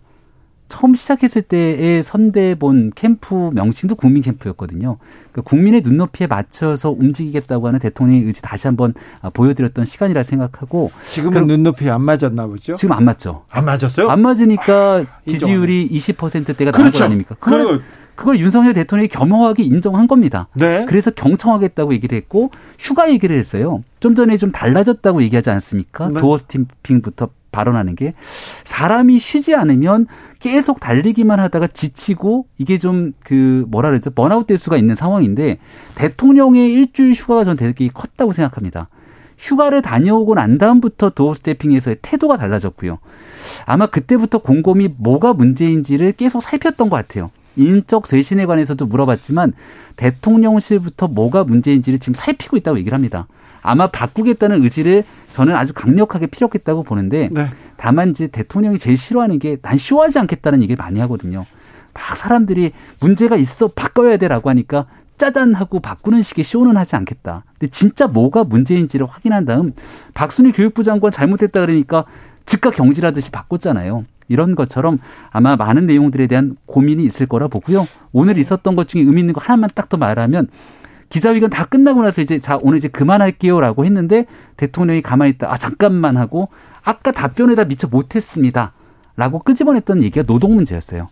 노동 문제에 대해서 대우조선 해양 등에 대한 법과 원칙을 얘기했는데 가만 생각해 보니까 답변이 좀 미진했다라고 판단했는지 노동 문제에 대해서 왜 그분들이 그렇게 파업을 할 수밖에 없는지에 대한 근본적인 처우 환경에 대해서도 깊게 고민하고 다가서겠다는 얘기를 한 만큼 네. 대통령이 갖고 있는 국정 기조 철학에 대해서 많은 얘기 쏟아냈습니다. 네. 저는 조금만 보태면요. 아까 국민 눈높이에 맞게 하시겠다 뭐 이렇게 얘기를 하셨는데 그런 말은 누구도 할 수 있다고 생각을 합니다. 이게 수사나 어, 겉 에가 아니고 좀 구체적으로 뭘 하겠다 이건 아직까지 부족하다고 생각을 하고 처음에 대통령께서 도어 스태핑 하실 때 이런 말씀을 많이 하셔가지고 아 방향 좋은데 구체적으로 뭐 할 거냐 장관은 안 보이고 왜 대통령만 보이냐 이런 지적이 있었어요. 그래서 스타 장관을 뭐 만들겠다 이러신 다음에 갑자기 교육부 장관이 뭐 5세 취학 연령 얘기를 하면서 오히려 졸속 행정이다 너무 급했다 소통도 없이 정책을 지른다 이렇게 된 거 아닙니까? 그래서 지금 다시 돌아가는 것이 무슨 의미가 있나 대통령께서 구체적인 정책을 얘기를 하시든지 대통령이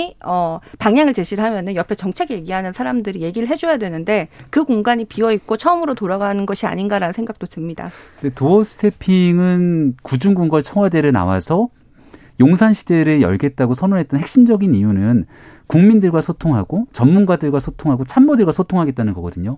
기자들한테 아마 한번 물어보십시오. 그러면 거의 모든 기자들이 그래도 용산 시대가 열리니까 출입하는 입구부터 항시 볼 수 있는 사람들이 수석도, 비서관도, 여기는 참모들이 항상 옆에서 보는 겁니다. 그러니까 예전과는 소통에 대한 측면에서는 완전하게 변화됐다는 거에 대한 인정들은 다 하고 시작할 거라고 생각을 하고요. 국민 눈높이 맞추는 게 이렇게 뭐 대단한 일이냐라고 얘기하지만 조국 전 장관 사태 터졌을 때 문재인 대통령 기자회견에서 조국 전 장관의 마음의 빚이 있다는 표현에서 난리가 난 적이 있습니다. 그러니까 국민 눈높이에 맞춘다는 거가 얼마나 어려운 일인지 여기에 대해서 겸허한 반성과 또 그를 위한 노력들이 수반되는 일일 텐데요. 잘못된 일에 대한 반성과 함께 앞으로 잘해나가겠다는 의지를 피력한 만큼 이거는 저는 비난할 거리는 아니라고 봅니다. 참 거기서 또 조국 장관이 또 왜 나오고 그런지는 잘 모르겠으나 김병민 네 의미를 거기서 행간의 의미를 계속 읽고 있습니다. 김병민 대변인 1927님께서 꿈보다 해몽이 더 좋은 경우입니다. 네. 항상 그래요. 아 그렇습니까? 해몽집에서 왔어요. 아, 네. 해몽 맛집에서 1927님께서 그런데요 대부분 답변이 명확하지 않았어요. 답변 내용이 질문을 피해가는 형식이었다고 봅니다. 대통령 발언이기 때문에 구체적일 수도 명확하지 않을 수도 있는데 좀 피해갔다 이렇게 보는 분도 있나 봅니다. 외교 안보에 대해서 예를 들어 외신 기자가 물어보지 않았습니까? 북한이 북핵 능력을 고도화시키게 되면 대한민국 자체적으로 핵무장에 대한 얘기들을 어떻게 생각합니까? 묻는데 어 가슴이 덜컹하더라고요. 대통령이 어떻게 대답할까? 어, 대답 잘하던데요. NPT에 대한 중요성에 대해서 확고한 신념을 얘기하고 확장 억제에 대한 본인의 의지들을 밝혔는데 가만히 생각해 보니까 선거 때부터 홍준표 후보 등과 설전을 벌였던 내용들이었어요. 그렇죠. 네. 그래서 우리 핵무장 얘기를 하면 우리가 핵무장을 얘기한다는 것은 북한이 실질적인 비핵화의 길에 나서는 것을 차단하는 거죠. 핵국가로 인정을 하는 거니까. 네. 그럼 이게 북한의 비핵화를 이끌어내는데 문제가 있다라고 보기 때문에 핵무장 찬성하지 않는 얘기를 했는데 네. 모호한 답변이 아니라 아주 명확한 답변을 하는 겁니다. 그래서 자. 저는 여기에 대해서 오늘 전체를 다 안 보신 분들이 많을 거예요. 왜냐하면 다 일하시는 시간에 일어났던 일들이니까 어, 그렇게 길지 않으니까요. 유튜브 통해서 한번 직접 보시고 그리고 판단하고 평가해 주시면 좋겠습니다. 자, 판단을 못한 분도 있어요. 당대 민주주의 고민하다 보니까 윤 대통령 말씀 못 챙긴 분들도 많고요. 이준석 대표처럼 불경스럽게도 못 본 사람도 있는데 자 어찌 됐던 아, 윤석열 정부 100일 아, 앞으로 1,700여 일이 있는데 뭐부터 지금 그 넘어야 되냐면은 야당이 아니라 국민들이 아니라 지금 제, 이준석 전 대표 이 리스크 이준석 리스크 먼저 넘어야 될 것 같습니다. 근데 이준석 전 대표가 왜 김병민 대변인을 이렇게 저격하고 그러죠? 아 그날 저는 또 오래된 가까운 사이여서 네. 그날 이제 그 여의도의 하우스라고 하는 그 정치 카페에서 오픈 스튜디오 방송을 했는데 1부, 2부로 나눠진 행사에서 1부 동안 신나게 이준석 대표 얘기를 했거든요. 아, 근데 가만 보니까 대변인이... 저 앞에 이준석 대표가 서 있더라고요. 아, 그래요? 네, 그래서 나와서 뭐 이래저래 티키타카 좀 얘기를 주고받았는데 네. 아무튼 저는 이준석 전 대표가 좀 젊은 정치를 대표해서 여기까지 온 만큼 혁신적이고 세신적인 얘기를 하는 것도 좋은데 통합과 포용 그리고 보수가 갖고 있는 기본적인 품격은 좀 지켜가면서 했으면 좋겠습니다. 근데 지금은 왜 저런 행동을 하지? 누구를 위해 저런 행동을 하는가? 이렇게 따져보면 결국 돌고 돌아 본인의 억울함을 쏟아내는 것으로밖에 비춰지지가 않아요. 지금 본인이 억울할 수도 있고 정치를 하다 보면 또 문제를 제기하고 싶은 것도 있겠습니다만은 집권당이라고 하는 건 정, 우리가 만들어낸 정부가 성공해 나가기 위해 다 모여 있는 집단 아닙니까? 적어도 윤석열 정부가 성공하기 위한 기본적인 마음가짐만큼은 흐트러지지 않았으면 좋겠다는 얘기를 드립니다. 그런 마음이 어, 있는 것 같지는 않습니다. 네, 뭐 저는 이제 100일 정도가 됐는데 앞으로도 지금 할 일이 굉장히 많지 않습니까? 그래서 제일 먼저 좀 어, 장관 임명이라든지 지금 부처의 실국장 임명도 좀 했으면 좋겠고 아니 거기 가기 예. 전에 이준석 리스크를 넘어야 된다니까요. 이걸 이거 언제까지 이 문제를 가지고 언제까지 싸울 겁니까? 사실 지금. 저도 예, 방송에 지금 민주당의 인사로서 지금 방송에 나가는데 오늘 우리 주진우 라이브도 그렇고 최근에 모든 방송의 질문에 민주당 해요. 얘기가 없어요. 이준석 얘기하다가 윤석열 대통령 얘기를 하다 가 그러다가 예. 맨 나중에 민주당은 어떻게 됩니까? 조금 하다 보 끝나잖아요. 그러니까 이게 지금 어 이게 저는 안타까 안타까운 게 국민의힘 안에 이제 윤석열 정부하고 이준석으로 대표되는 야당하고 여야가 지금 생겨버린 것 같고 예. 민주당은 자리가 없어진 것 같은 그런 시간을 보내고 있습니다. 그런데 저는 이준석 대표에 대해서 우리가 무조건 아, 공격을 하는 것보다는 저는 사실은 이준석 대표를 응원하는 마음도 굉장히 크거든요. 네. 이 뭐 생각하는 이 뭐 성상납 이런 것에 대해서는 잘못한 게 있다면은 전혀 옹호하고 싶지는 않지만은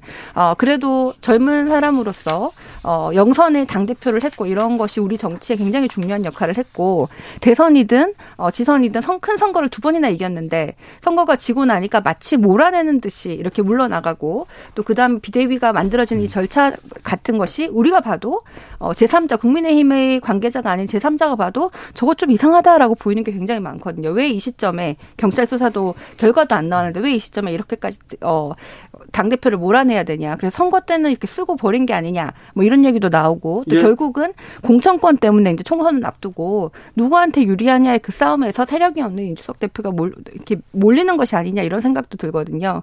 그래서 제가 윤석열 대통령이라고 하면 아니면 윤석열 대통령이 그 측근이라고 하면 0.73 0.73%의 차이로 가장 최소표 차로 이긴 대통령인데 확장을 해야 되는데 그럼 그 확장에는 청년도 들어가고 어, 중도도 들어가고 다양한 게 들어가야 되는데 잘라내고 오히려 어, 아주 그 핵심 지지자만 보고 이준석 대표 같은 분을 끊어내는 것이 0.73% 차이로 이긴 대통령이 맞는 방향인가라는 걱정도 됩니다. 그래서 음. 완전 나랑 의견이 다르다고 해도 이준석 대표는 오히려 안고 갔어야 아, 되는 되었던 것이 아닌가라고 생각을 하고요. 저는 이번에 뭐 결과가 어떻게 될지는 모르겠지만 만약에 어, 인용이 된다. 아, 그러면은 굉장히 큰 파장이 있을 거라고 생각해요. 그러면 정말 윤석열 대통령한테도 치명적인 일이 될 것이고, 만약에 인용이 된다 그러면은, 어, 이준석 대표가 심지어는 뭐, 뭐 정치적 상상력을 발휘를 하면 유승민 뭐 이런 분들과 함께 만약에 나가갖고 신당 창당을 하면은 지금 국민의힘보다 더 큰 지지를 받을 수 있다고 생각합니다.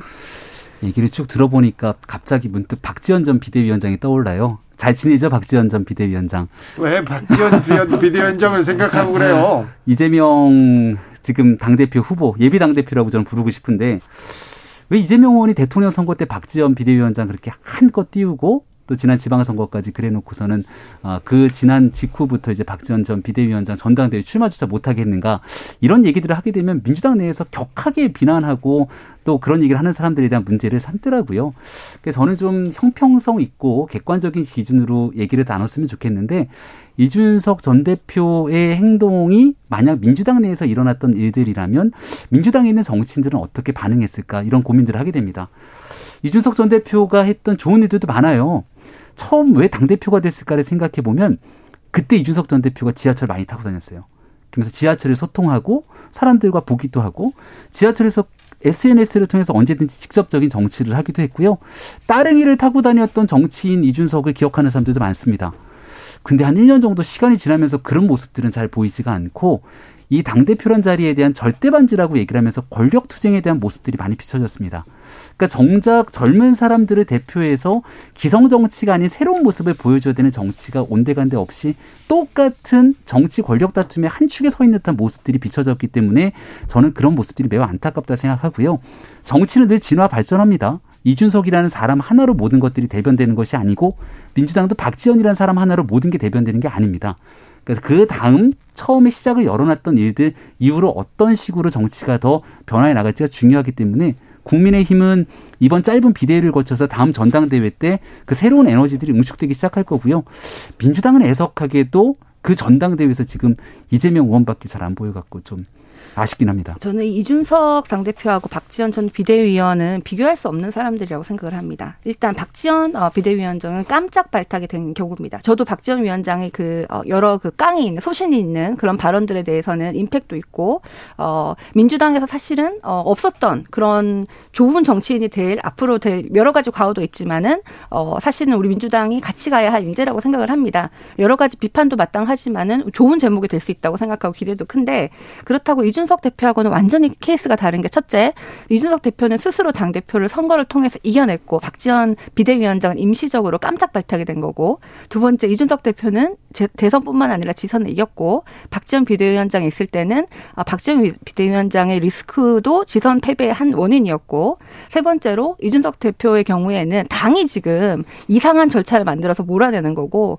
박지원 비대위원장은 있는 당원 당규를 분을 위해서 바꿔달라고 하는 경우입니다. 그래서 나이가 젊다. 아, 당대표급이었다. 이걸로 그냥 비교를 해서 왜 박지원 비대위원장이 이렇게 얘기할 때는 비난하면서 이준석 대표는 왜 옹호하냐라고 하는 거는 굉장히 그런 모든 나이 젊은 사람은 다 똑같은 게 아니잖아요. 자, 오늘은 비대위원장이 들으면 되게 서운할 것 같은 느낌이 드는데요. 100일이니까 지금 네. 100일이니까 윤석열 정부의 혁신을 위해서 지금은 음. 국민의 눈높이를 안 맞습니다. 배꼽 정도 아니요. 그 밑일 수도 있는데 자, 자 윤석열 정부 혁신을 위해서 뭐가 필요하다.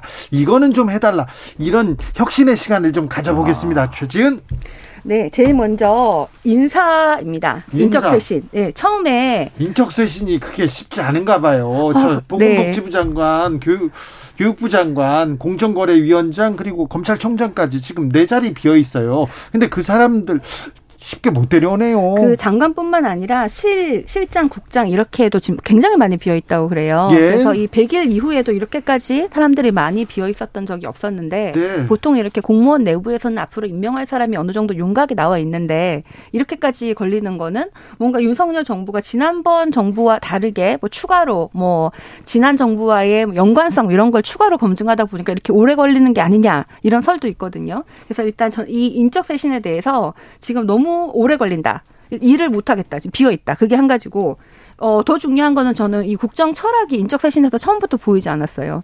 사실 대통령 후보 시절에 능력만 있으면 뭐그 당시에 이준석 대표가 우리는 시험 봐가지고 능력만 있으면 뭐 공정하게 이렇게 얘기를 하셨는데 실제로 내각 구성을 봤을 때 검사 출신이 과다 대표되어 있었고 이준석 대표나 김건희 여사의 측근이 있었다 이런 얘기도 지금 있고 또 어, 특정 학교의 특정 세대의 남성이 중심이었다 뭐 이런 것들이 지금 있는데 이게 그러면 능력이 어 이준석 윤석열 대통령과 가까운 것이 잣대인가 이런 생각이 들거든요. 그리고 네. 저는 제 앞에 지금 김병민 대변인님이 계시지만 사실 김병민 대변인님이 청와대에서 용산에서 활동을 하시고 이러면은 저는 오히려 더 아, 정말 이, 이 당이 좀, 이, 이제 좀 젊은 사람도 기용을 하고 또 선거 때 고생을 하셨으니까 이런 모습이 더 보기가 좋았을 것 같아요. 그런데 박민영 대변인의 깜짝 발탁이라든지 뭐 굉장히 사소한 뭐 작은 부분이지만 이런 부분을 보면서 이, 네. 이 뭔가 이게 깜짝 발탁만 하고 정말 이 어, 좋은 인재 풀들은 지금 뭐 하고 있나 이런 생각이 들었거든요. 발탁하는 사람마다 또 일베 논쟁 있었고요. 프락치 논쟁 있고 뭐 계속 그렇기도 하죠. 자.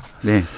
일단은 그 지금 현재 휴가 이후로 많은 구상들을 하고 있는 시기라고 생각하고 있기 때문에 전체적인 변화 쇄신에 대한 그 장면들이 드러나고 난 다음 좀 평가를 했으면 좋겠다 말씀을 드리고요. 대통령도 오늘 조금 음. 시간이 필요할 것 같다. 그냥 네. 뭐 국면 전환이라든지 지지율 때문에 정치적 목적 갖고 그냥 해서 하진 않겠다 이렇게 얘기했어요. 그 이제 사람이잖아요. 그 교육부 장관, 보건복지부 장관 첫 번째 후보자가 낙마합니다. 그래서 이제 그때 여성 장관들이 좀 더 많았으면 좋겠다라고 얘기가 나왔을 때 어느 조언을 듣고 내 생각이 좀 잘못된 것 같다. 여성들에게 더 많은 기회를 줘야겠다고 두 명의 여성 장관 후보자를 밀어넣지 않습니까? 그래서 박순애 교육부 장관 후보 그리고 그 당시 보건복지부 장관 후보까지 나왔는데 보건복지부 장관 후보 낙마하고 박순애 장관은 임명이 되고 나서 엄청난 국정 혼란을 드러내면서 또 낙마하고 나니까 세 번째 인사를 발탁하는 데 있어 더 신중하게 되는 거죠. 그리고 대통령실에서 이제 잘 못한다 이렇게 얘기 들어서 바꾸게 되는데 급작스럽게 바꿨는데도 불구하고 또다시 국민 여론이 반등하지 않게 되면 여기에 대해서는 정말 새로운 기회를 잡기가 어려운 거거든요.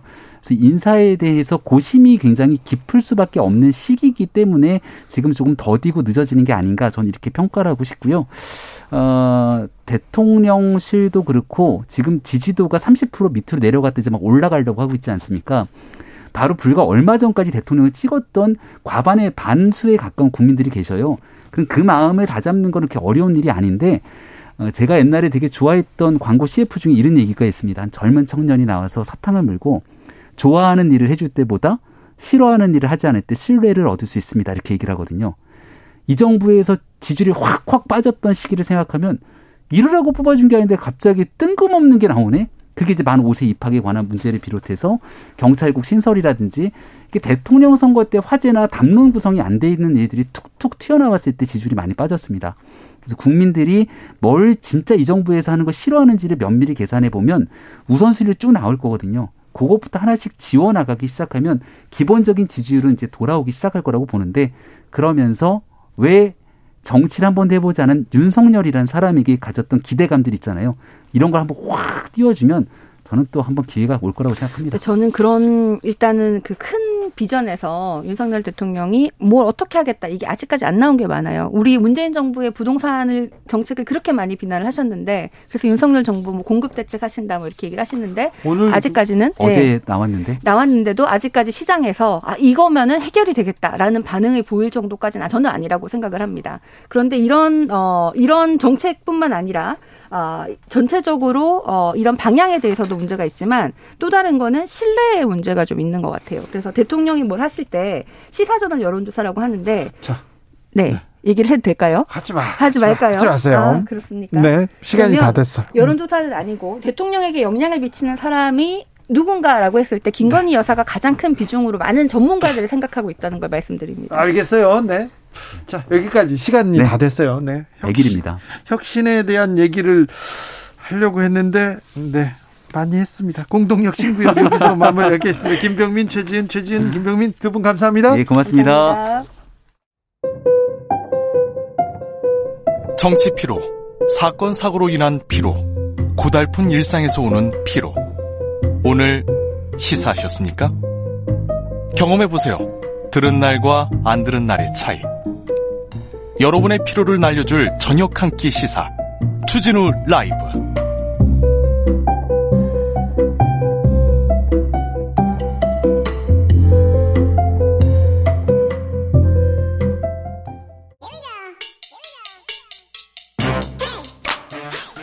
뉴스를 향한 진지한 고민 기자들의 수다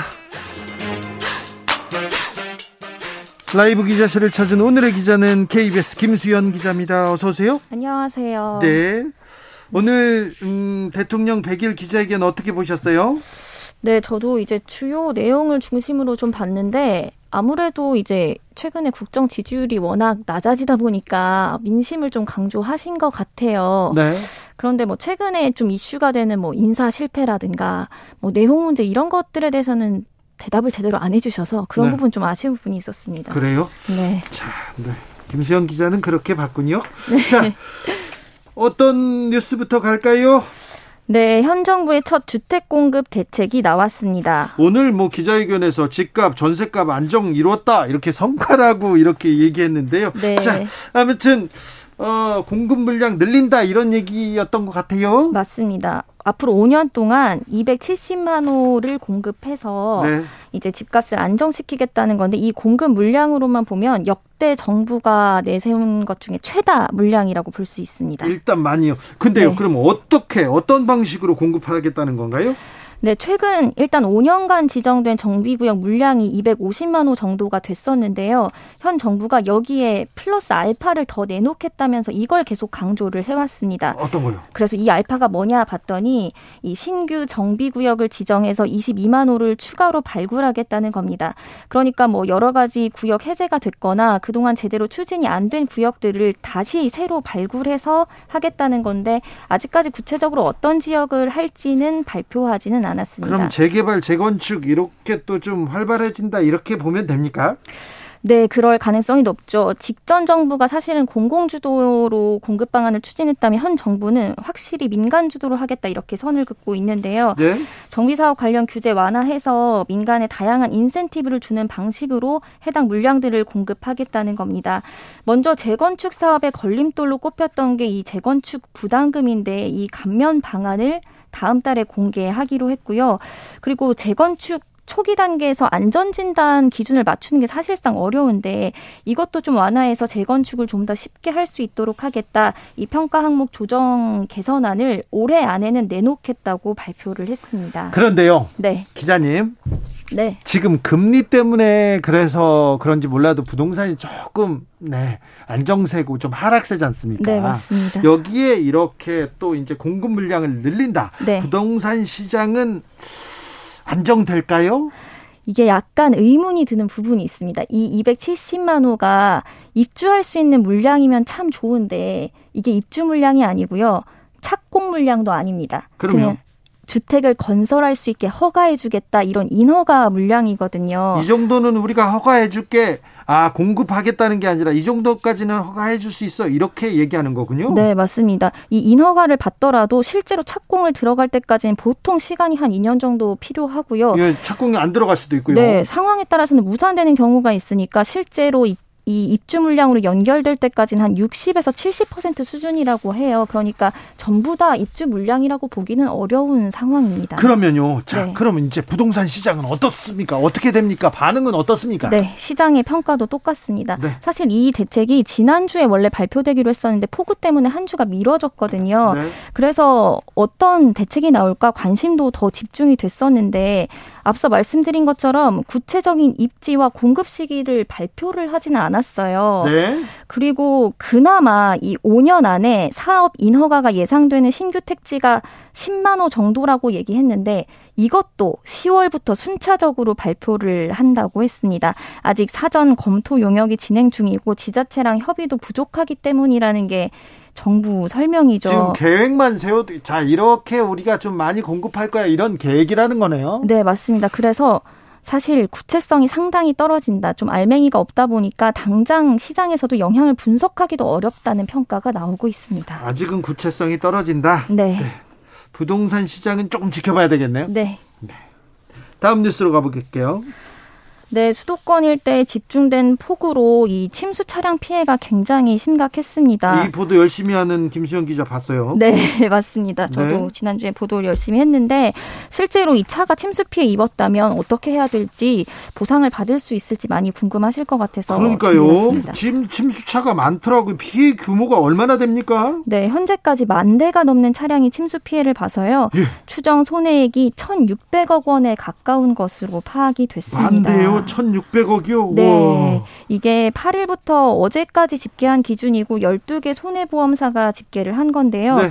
이 가운데 외제차 침수 피해가 3,600건 정도, 예? 추정 손해액이 한 905억을 넘습니다. 네. 그러니까 이 접수된 피해 차량 대수로 봤을 때는 외제차가 훨씬 적은데 추정 손해액이 훨씬 큰 상황이죠. 비싼 차들 많이 좀 잠겼어요. 네, 맞습니다. 아무래도 이번에 강남 지역 피해가 크다 보니까 이런 현상이 발생했습니다. 자, 차량 피해자들, 피해 운전자들 궁금해야 할 거는 참 얼마 얼마 정도 보험사에서 이렇게 보상해 줍니까? 이럴 건데요. 어, 좀 궁금합니다. 네, 이번처럼 침수 피해 보상을 받으려고 하면 일단은 자기 차량 손해 특약이라고 하는 이 자차 보험에 가입돼 있으셔야만 보상이 가능합니다. 자차 보험 이거 다 들어 있는 거 아닙니까? 네, 보통은 그러시죠. 만약에 여기에 들어 있다면 운행 중이거나 뭐 차를 세워둔 상태거나 어쨌든 물에 잠겨서 손해를 봤다면 다 보상을 받으실 수가 있어요. 저, 저, 저 전액이요? 어느 정도로 받을 수 있냐면 예를 들어서 피해를 접수했을 때 보험사가 손상 정도를 확인해서 수리가 가능하면 이 수리비를 일단 받으실 수가 있고요. 만약에 침수가 너무 심각해서 수리를 할 수 없다거나 폐차해야 된다. 네, 폐차를 해야 된다고 한다면 이 차주인은 시세 등을 고려해서 보상을 받게 됩니다. 이 보상을 받아서 이제 보험료가 오르지 않을까 걱정하시는 분들도 있을 텐데 침수 피해의 경우 보험료는 오르지 않고요. 대신 1년 무사고 할인은 받지 못한다고 합니다. 만약에 차를 폐차하고 새로 사게 된다면 세금은 면제됩니다. 아, 그래요? 네. 자, 특이하게 다 가입이 됐어요. 네. 침수차라는 것도 확인이 됐어요. 네. 그러면 다 보상받는 겁니까? 하지만 이 경우에도 모든 경우가 보상을 받을 수 있는 건 아니라고 합니다. 예를 들어서 이 침수된 원인이 내가 된 차량이 도로가 아니라 만약에 출입 통제 구역 같은 데 들어갔다가 차량이 침수됐다고 하면 이거는 보상이 안 되고요.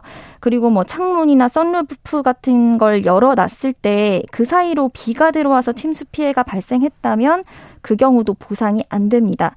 대신에 이제 침수가 심각해서 탈출하기 위해서 창문이나 썬루프를 열었다고 하면 이 경우에는 보상을 받을 수가 있습니다. 금융감독원에서도 고의적으로 연 게 아니라면 보상을 해주는 걸로 권고를 했거든요. 그리고 하나 더 확인하셔야 되는 게 이 자차 보험 같은 경우에는 내가 아닌 다른 사람이 운전을 했다면 보상을 받을 수가 없습니다. 아, 그래요? 네. 뭐 대리운전 기사님이 운전을 했다가 침수됐다 이럴 경우는 보상이 안 되니까 유의하셔야 합니다. 알겠습니다. 다음 뉴스로 가볼까요? 네, 얼마 전이 말복이었는데 이 복날 때마다 늘 되풀이되는 논쟁이 있습니다. 개고기 먹어도 되냐? 네. 이 찬반 문제입니다. 요즘 이번에는 또 개고기 논쟁이 또 정치권에까지 또 퍼져가 퍼져가지고 다른 의미의 개고기입니다. 그렇죠. 네네. 그래서 네 또또 네, 또, 또 말복 그렇죠. 그래서요. 네. 그래서 이번에 정부가 처음으로 이 식용개 산업이 어느 정도 된지 실태를 처음으로 확인을 했는데요. 조사를 해봤어요? 네, 조사를 해봤더니 식용 목적으로 개를 기르는 농장이 1,100 50여 곳, 이곳에서 52만 천여 마리가 길러지고 있다고 합니다. 50만 마리가 넘는 개들이 지금 식용으로 길러지고 있다고요? 네, 음식점 수는 한 1,600여 곳이고요. 엄청 많이 줄었는데 아직도 1,600 여 곳이 있네요. 네, 생각보다 많죠. 네. 그래서 1년에 한 39만 마리 정도가 도축돼서 음식으로 소비가 되고 있는 상황입니다. 근데 법적으로 이게 네. 법적으로 이게 조금 묘해요. 맞습니다. 이게 법적으로 애매모호한 지점이 있어서 이렇게 계속 논쟁이 되고 있는 건데요. 네.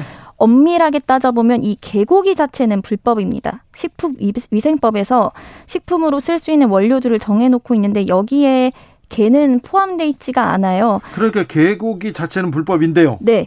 그런데 문제는 다른 법, 축산법에 있습니다. 여기 이 축산법에서 개를 가축으로 분류를 해놨어요. 개는 가축 맞죠? 그래서 식용 목적으로 개를 기르더라도 어느 정도 조건을 갖추면 이 개농장은 합법적으로 운영을 할 수가 있습니다.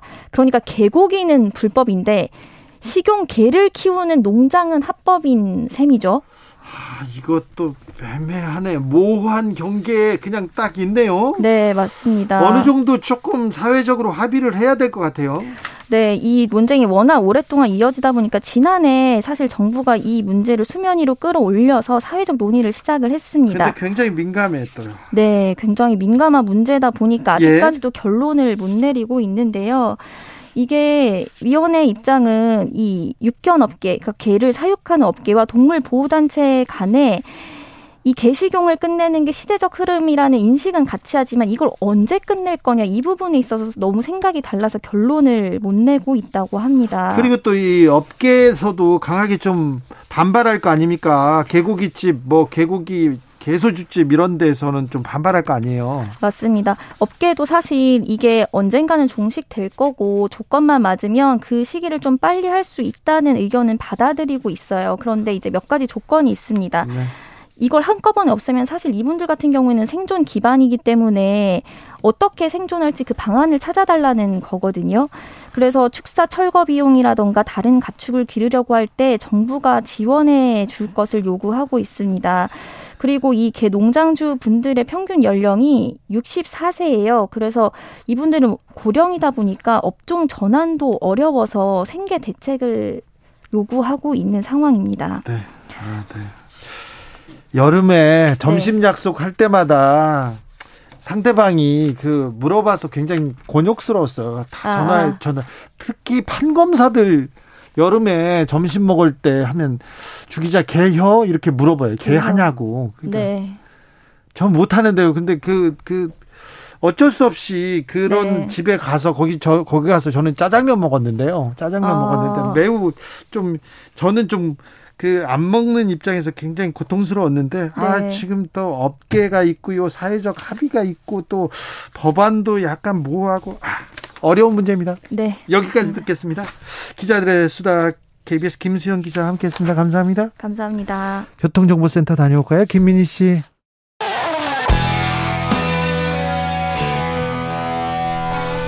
스치기만 해도 똑똑해진다. 드라이브 스루 시사 주진우 라이브.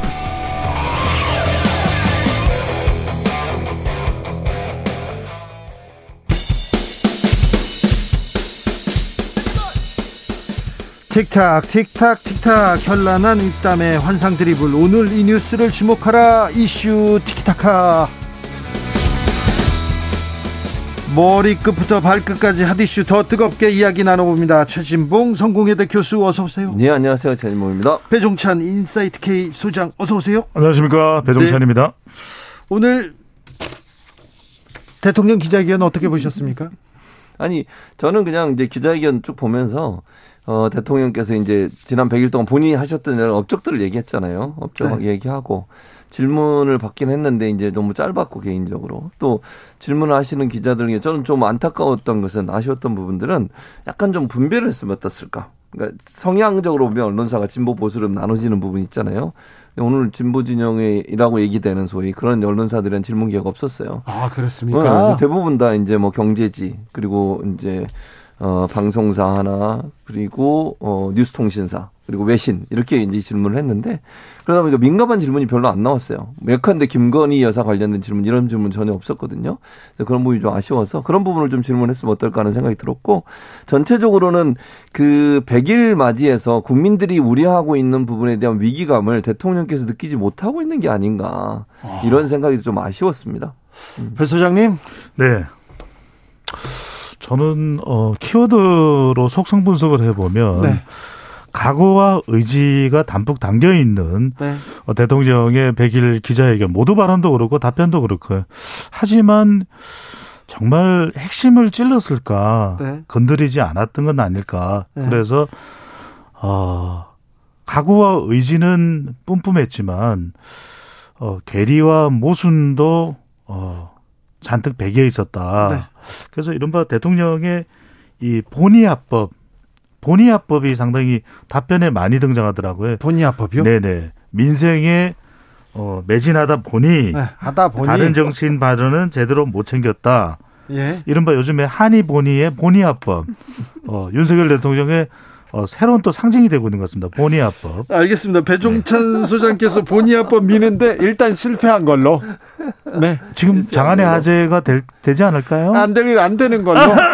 네. 네 자. 그런데 8.15 네. 경축사 매우 의미 있습니다. 정치적으로, 네. 외교적으로. 그 남북 문제에도 그렇고요. 근데 8.15 경축사 그, 그 즈음에 네. 이준석 전 대표의 기자회견. 그리고 아.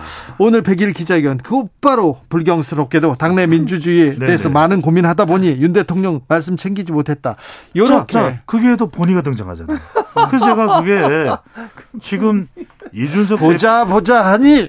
아니, 아니, 지금 진짜 심각하다니까요. 네. 이준석 대표의 대응과 응수에 본의 합법이 들어가 있다.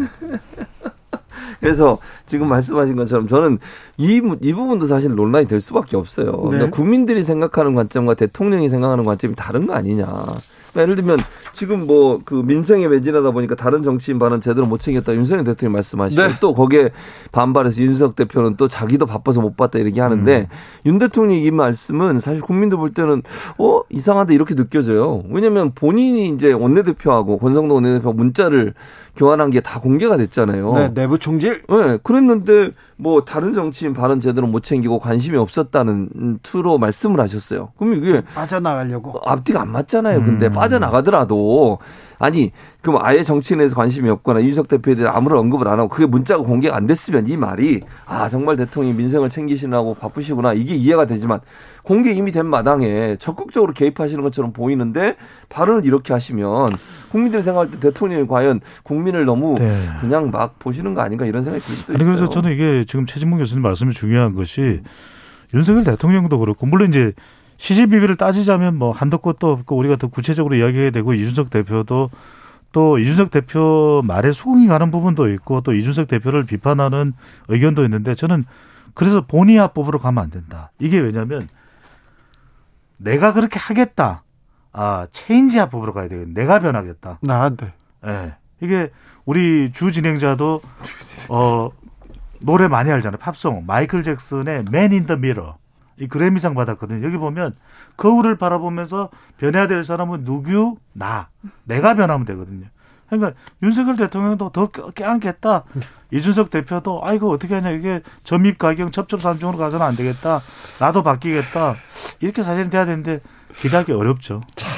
자, 배 소장님도 좀 바뀌어야 되는데 언제까지 이렇게 뭐뭘 하나 만들어가지고 계속 미는데 아, 좀 우쭈쭈 해주죠. 네, 황성희님께서 본의합법 왜요? 재밌는데. 그러니까. 네, 알겠습니다. 네, 네, 네.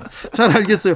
자, 취임 100일 맞았는데 그동안 그 도스 대피 약식 기자회견에서 여러 얘기를 조금 했습니다. 그때 좀 어, 발언들 기억에 남는 발언들 음. 좀 짚어보고 가겠습니다. 음, 네. 네. 아, 아무래도 뭐 가장 기억에 남는 건 현전 정부에서 이렇게 훌륭한 사람 봤냐, 장관 봤냐. 네. 그, 그 그분이 낙마하셨잖아요, 결국은. 네. 박순애 전 장관. 네, 박순애 전 네. 장관이죠. 이제 이런 말들이 사실 논란이 되는 거예요. 그러니까 네. 오늘도 사실 그와 관련해서 얘기가 있었습니다. 도스태핑 어떻게 하실 거냐. 네. 계속 하시겠다. 물론 이 이런 논란 이후에 약간 변경을 하긴 했어요. 본인이 먼저 오셔가지고 모두 발언 같이 하고 네? 그리고 질문 한두 개 받고 가는 걸로. 그리고 좀 태도도 좀 바뀌었습니다. 네, 바뀌었고. 근데 음. 이제 문제는 그게 이제 계속되다 보면 어쨌든 질문이 여러 가지 질문이 나올 수 있고 본인이 준비하지 않은 질문이 나올 수도 있잖아요. 그랬을 네? 경우에 대통령의 태도가 어떻게 보이느냐는 사실 그렇죠. 국민들한테 인상이 인상 깊게 남을 수밖에 없어요. 그렇죠. 부정이든 음. 긍정이든. 네. 그래서 그거는 준비를 잘해야 된다. 하려면. 예. 그러니까 그냥 뭐 그런 모습을 보여주기 위해서 하는 게 문제가 아니라 정무적 판단이 들어간 발언을 할 수 있도록 준비가 잘 된 상태에서 현안에 네. 대한 이해가 완벽히 된 상태에서 마주해야지. 그렇지 않으면 실수가 나오고 실수가 나오면 결국 또 지지율에 영향을 미치는 그런 악순환이 계속될 수밖에 없다고 봅니다. 배 소장님은 어떤 예, 발언? 저는 대통령의 그 경찰 어, 경찰 치안 증감 네. 리스트가 유출됐을 때 도스태핑에서 아니 그 유, 승진자 리스트가 유출된 것 같은데 대통령께서는 어떻게 보십니까? 이건요, 아, 아, 이건 완전히 국기문란이에요. 네. 저는 이 부분 너무 극단적으로 연기 문란인데 이거 큰일 났는데요. 전국을 찔러야 되는데. 네. 그러니까 윤석열 대통령 오늘을 만약에 오늘 어디서 외국에서 귀국하신 분들이 어, 윤석열 대통령이 기자회견을 들었거나 봤다면 그렇죠. 상당히 고개를 끄덕일 만한 내용이 있어요. 그런데 사실 이제 우리가 그동안의 100일간의 맥락을 보면은 네. 정작 해결돼야 되는 중요 이슈들이 있거든요. 네. 사랑과 관련된 이준석 그리고 대통령실 인적 쇄신 심지어는 김건희 여사 누군가는 김건희 여사 이 거론하면 민감하다 이런 이야기가 나오는데 그러니까 이게 논란이 되기 때문에 민감할 수밖에 없는 것이거든요. 네. 이런 부분에 대해서 대통령이 좀 더 구체적이고 상세하고 또 로드맵이 나와야 되는데 네. 대통령의 각오와 의지는 분명히 보였습니다. 그러면 이제 재차 질문을 할 수밖에 없는 게 언제 어떻게 어느 정도의 규모로 네. 언제까지는 이것이 완료될 수 있을까 이게 더 궁금해지는 거죠. 그런데 음, 국민들이 계속 이명박 박근혜 정부 때 그때 네. 대통령들 기자회견 할 때 보면 질문 순서가 다 정해져 있어요. 1, 2, 3, 4번. 그리고 답도 다 정해져 기자들의 있고. 질문. 네. 네. 그런데 얼마나 웃겼냐면요. 기자들도 알아요. 1번은 누가, 2번은 음. 누가 하는 줄 음. 알면서도 자, 다음 질문 그러면 기자들이 다 손을 듭니다. 아. 다 손을 들어줘요. 연기죠, 예. 다. 메소드 연기. 예. 근데 그때에 비하면 많이 나아진 거 아닙니까, 교수님? 제가 아까도 말씀드렸잖아요. 강인선 대변인이 지명을 했어요. 그러니까 음. 물어볼 사람에 대한 지명을 했는데 그게 저는 아까도 말씀드렸잖아요. 아, 뭐, 뭐, 언론사는 이렇게 얘기할지 모르지만 국민들은 언론사가 일정 부분 보수와 진보로 갈려져 있다고 봐요. 물론 그렇죠. 진보적 성향도 있지만. 네. 근데 오늘 공교롭게도 질문했던 언론사 중에 진보적 성향을 보이는 언론사 한 군데도 없었다니까요? 그리고 질문도 날카로웠다 이런 게 없어요. 아니 솔직히 말해서 100일 동안 여러 가지 이슈들이 있으면 그 이슈 중에 김건희 여사 관련된 이슈가 중요한 역할을 했습니다 분명히 음. 지지율 하나도 영향을 미쳤고 그럼 당연히 물어봐야 되는 거 아니에요 그와 관련해서는 100일간 그렇죠. 가장 어. 중요한 이슈들이 나와야죠 그렇죠 근데 그 그럼요. 그 부분에 대한 질문이 하나도 없었어요 오늘 아주 민감한 질문도 나왔을 수가 있는 거죠 네. 이준석 대표가 기자회견하면서 그 이야기했거든요 대통령이 자신에게 욕설을 했었다 음. 이 땡땡 저 땡땡 그것도 오늘 물어볼 수가 있는 거죠 정말 하셨습니까 어. 궁금하네, 그거. 아, 그러니까 궁금해요. 그래서, 아니, 저는 이, 이, 이 윤석열 대통령이 권성동 원내대표에게 보낸 정말 장안의 화제가 된 이 체리 엄지적 따봉 이걸 또 궁금해요. 네. 그러니까 권성동 원내대표 외에는 누가 따봉을 받았습니까? 라든지 그러니까 이런 저는 아주 직격 어, 질문이 될 수 있는 것들이 많았는데 좀 아쉬웠다. 제가 있었으면 했을 텐데. 그러니까요. 그냥 했죠. 아니, 제가 기억하기에는 이거 딴 이야기지만 우리 청취자분들 기억하실지 모르겠는데 예전에 오세훈 서울시장 시절에 정말 엄청난 질문을 내서 정말 세간의 주목을 받았었잖아요. 우리 주진우 진행자가. 아니요, 저는 사퇴 언제 하시냐고만 했어요. 뭐 엄청난 질문 아니고. 그거 말씀드리는 거예요. 네, 정, 네. 그, 그게 아무나. 물어봐, 아무나 할 수가 있는 그 무리를 일으켰잖아요. 무리를 일으켰. 아니 근데 물어봐야 할 질문이 있지요. 그렇죠. 지금 그렇죠. 국민들도 관심은 다른 데 있는데 그건 네. 7490님 듣다 보니까 웃겨요. 막 그, 지금 배종찬 소장님 지금 가족들이 지금 눈물로써 친구들이 네네. 지금 계속해서 문자를 보내고 있어요. 32촌까지 동원이 됐어요. 알겠습니다. 네. 네. 자, 아무튼 윤 대통령 출근길 문답 이어가겠다고 합니다. 음. 자, 이제 그리고 돌아보겠다, 음. 살펴보겠다. 대통령 대통령실도 계속 어뭐 뭐 지켜보겠다 계속 얘기하는 거 보니까 음. 좀 나아지겠죠. 반등의 기회로 만들 수 있겠죠? 아니요.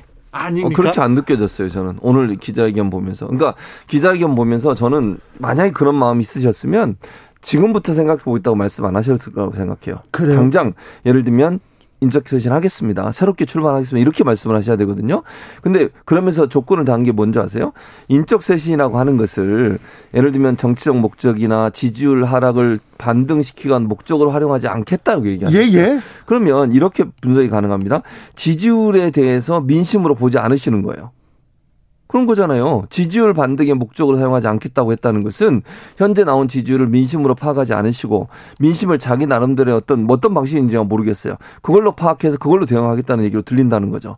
그러면 개혁이나 아니면 소위 이제 우리가 얘기하는 국민들이 요구하는 인적 쇄신에 대해서 적극적으로 나서는 부분에 대해서는 상당히 미온적으로 접근할 가능성이 있고 지금 언론에 보도된 내용들을 쭉 종합해 보면 아마도 보강 쪽으로 갈 가능성이 있다. 인적 쇄신 없이 네. 대통령실을 네. 그렇게 나와 있는 여러 가지 정황들을 봤을 때 대통령께서 당분간 특별한 어떤 인적 쇄신으로서 경질을 하거나 새로운 사람을 그러니까 다른 사람을 내보 현재 있는 사람을 내보내고 새로운 사람을 들어오게 하는 그런 형태의 인적 쇄신은 있을 가능성이 낮지 않나 이렇게 생각합니다. 소장님 저는 그래도 이대로 가서는 안 되는 거죠. 왜냐하면 지지율이 낮아져도 오늘 그래도 윤석열 대통령의 각오 의지 또 모두 발언해서 이대로 가서는 안 된다라는 위기 인식은 분명히 있기는 하거든요. 예. 그러니까 지금 지지율보다 더 내려가면 이제 10%대가 되는데 말 그대로 국정 동력이 마비될 수밖에 없는 것이고 또 이준석 대표 오늘 법원에서 어떤 결정이 나오느냐에 따라서 당내 파장은 더 확대될 수도 있는 상황이거든요.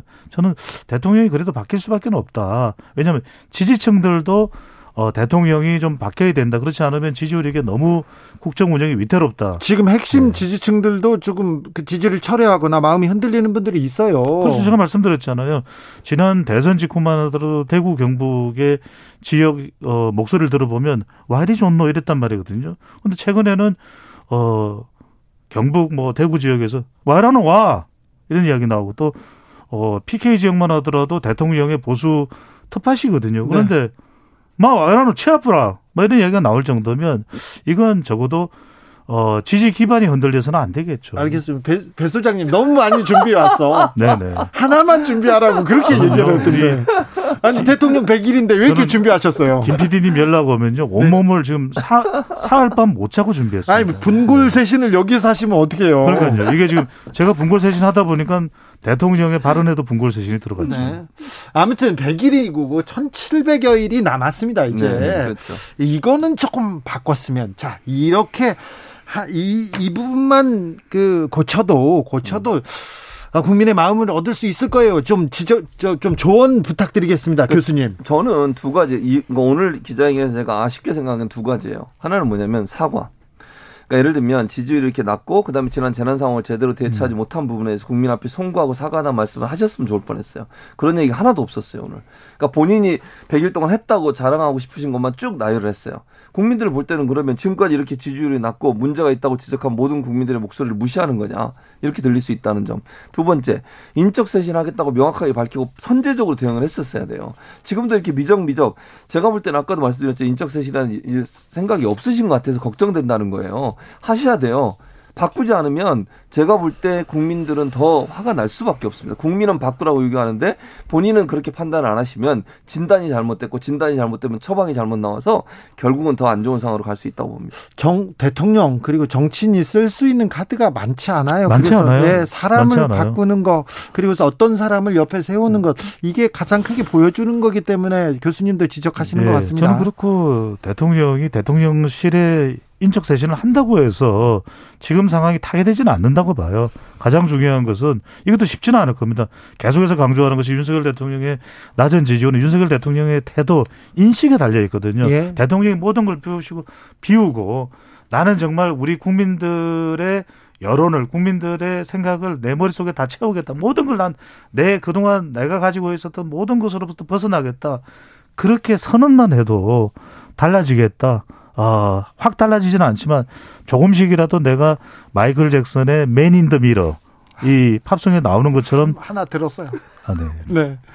그렇게 얘기를 맞아요. 만약에 오늘 조금 음, 음. 주목할 만한 wording이 있었다면 그런 문장이 있었다면 어, 저, 뭐, 이건희 전 음, 회장의 음. 말처럼, 네. 어, 마누라 자식, 자식 빼곤 다, 다 바꾸겠다. 이런 유승민 전 의원이 올린 글이잖아요. 네, 네. 거기 그것도 지적했는데, 네. 만약에, 어, 그런, 그런, 뭐라 그, 그 강조하는 그런 음. 문장이 있었다면 조금 더 국민들의 주목을 또 관심을 음. 더 어, 돌리거나 잡거나 음. 이렇게 했을 텐데 그런 생각도 해봅니다. 그렇죠. 그런 좀 각인될 수 있는 국민들에게 아 대통령이 저 정도의 의지라면 네. 어떤 단어로 표시될 수 있었더라면 달라진다. 더 효과적이었겠죠. 이제는 아 이제는 또 달라진다. 이제는 뛴다. 이런 좀 음. 희망을 줬을 텐데. 음. 맞아요. 음, 네. 많은 분들이 음. 이번 조금 약간 그 말씀하시는 게 마무리하려는 듯한 시간 다 됐어요. 아, 다 됐어요? 네. 아니 연기 준비한 거 두 개 있잖아요. 더, 저 오랜만에 나왔단 말이에요. 아니요, 저, 저, 저 여기서 그쳐야 됩니다. 이슈 티키타카 최지문 교수님 감사합니다. 감사합니다. 배종찬 소장님은 하나만 준비하기로. 네, 알겠습니다. 고맙습니다. 주진우 라이브 여기서 인사드리겠습니다. 오늘 돌발 퀴즈의 정답은 양두구요가 아니고요. 본골 쇄신이었습니다. 저는 내일 오후 5시 5분에 돌아오겠습니다. 지금까지 주진우였습니다.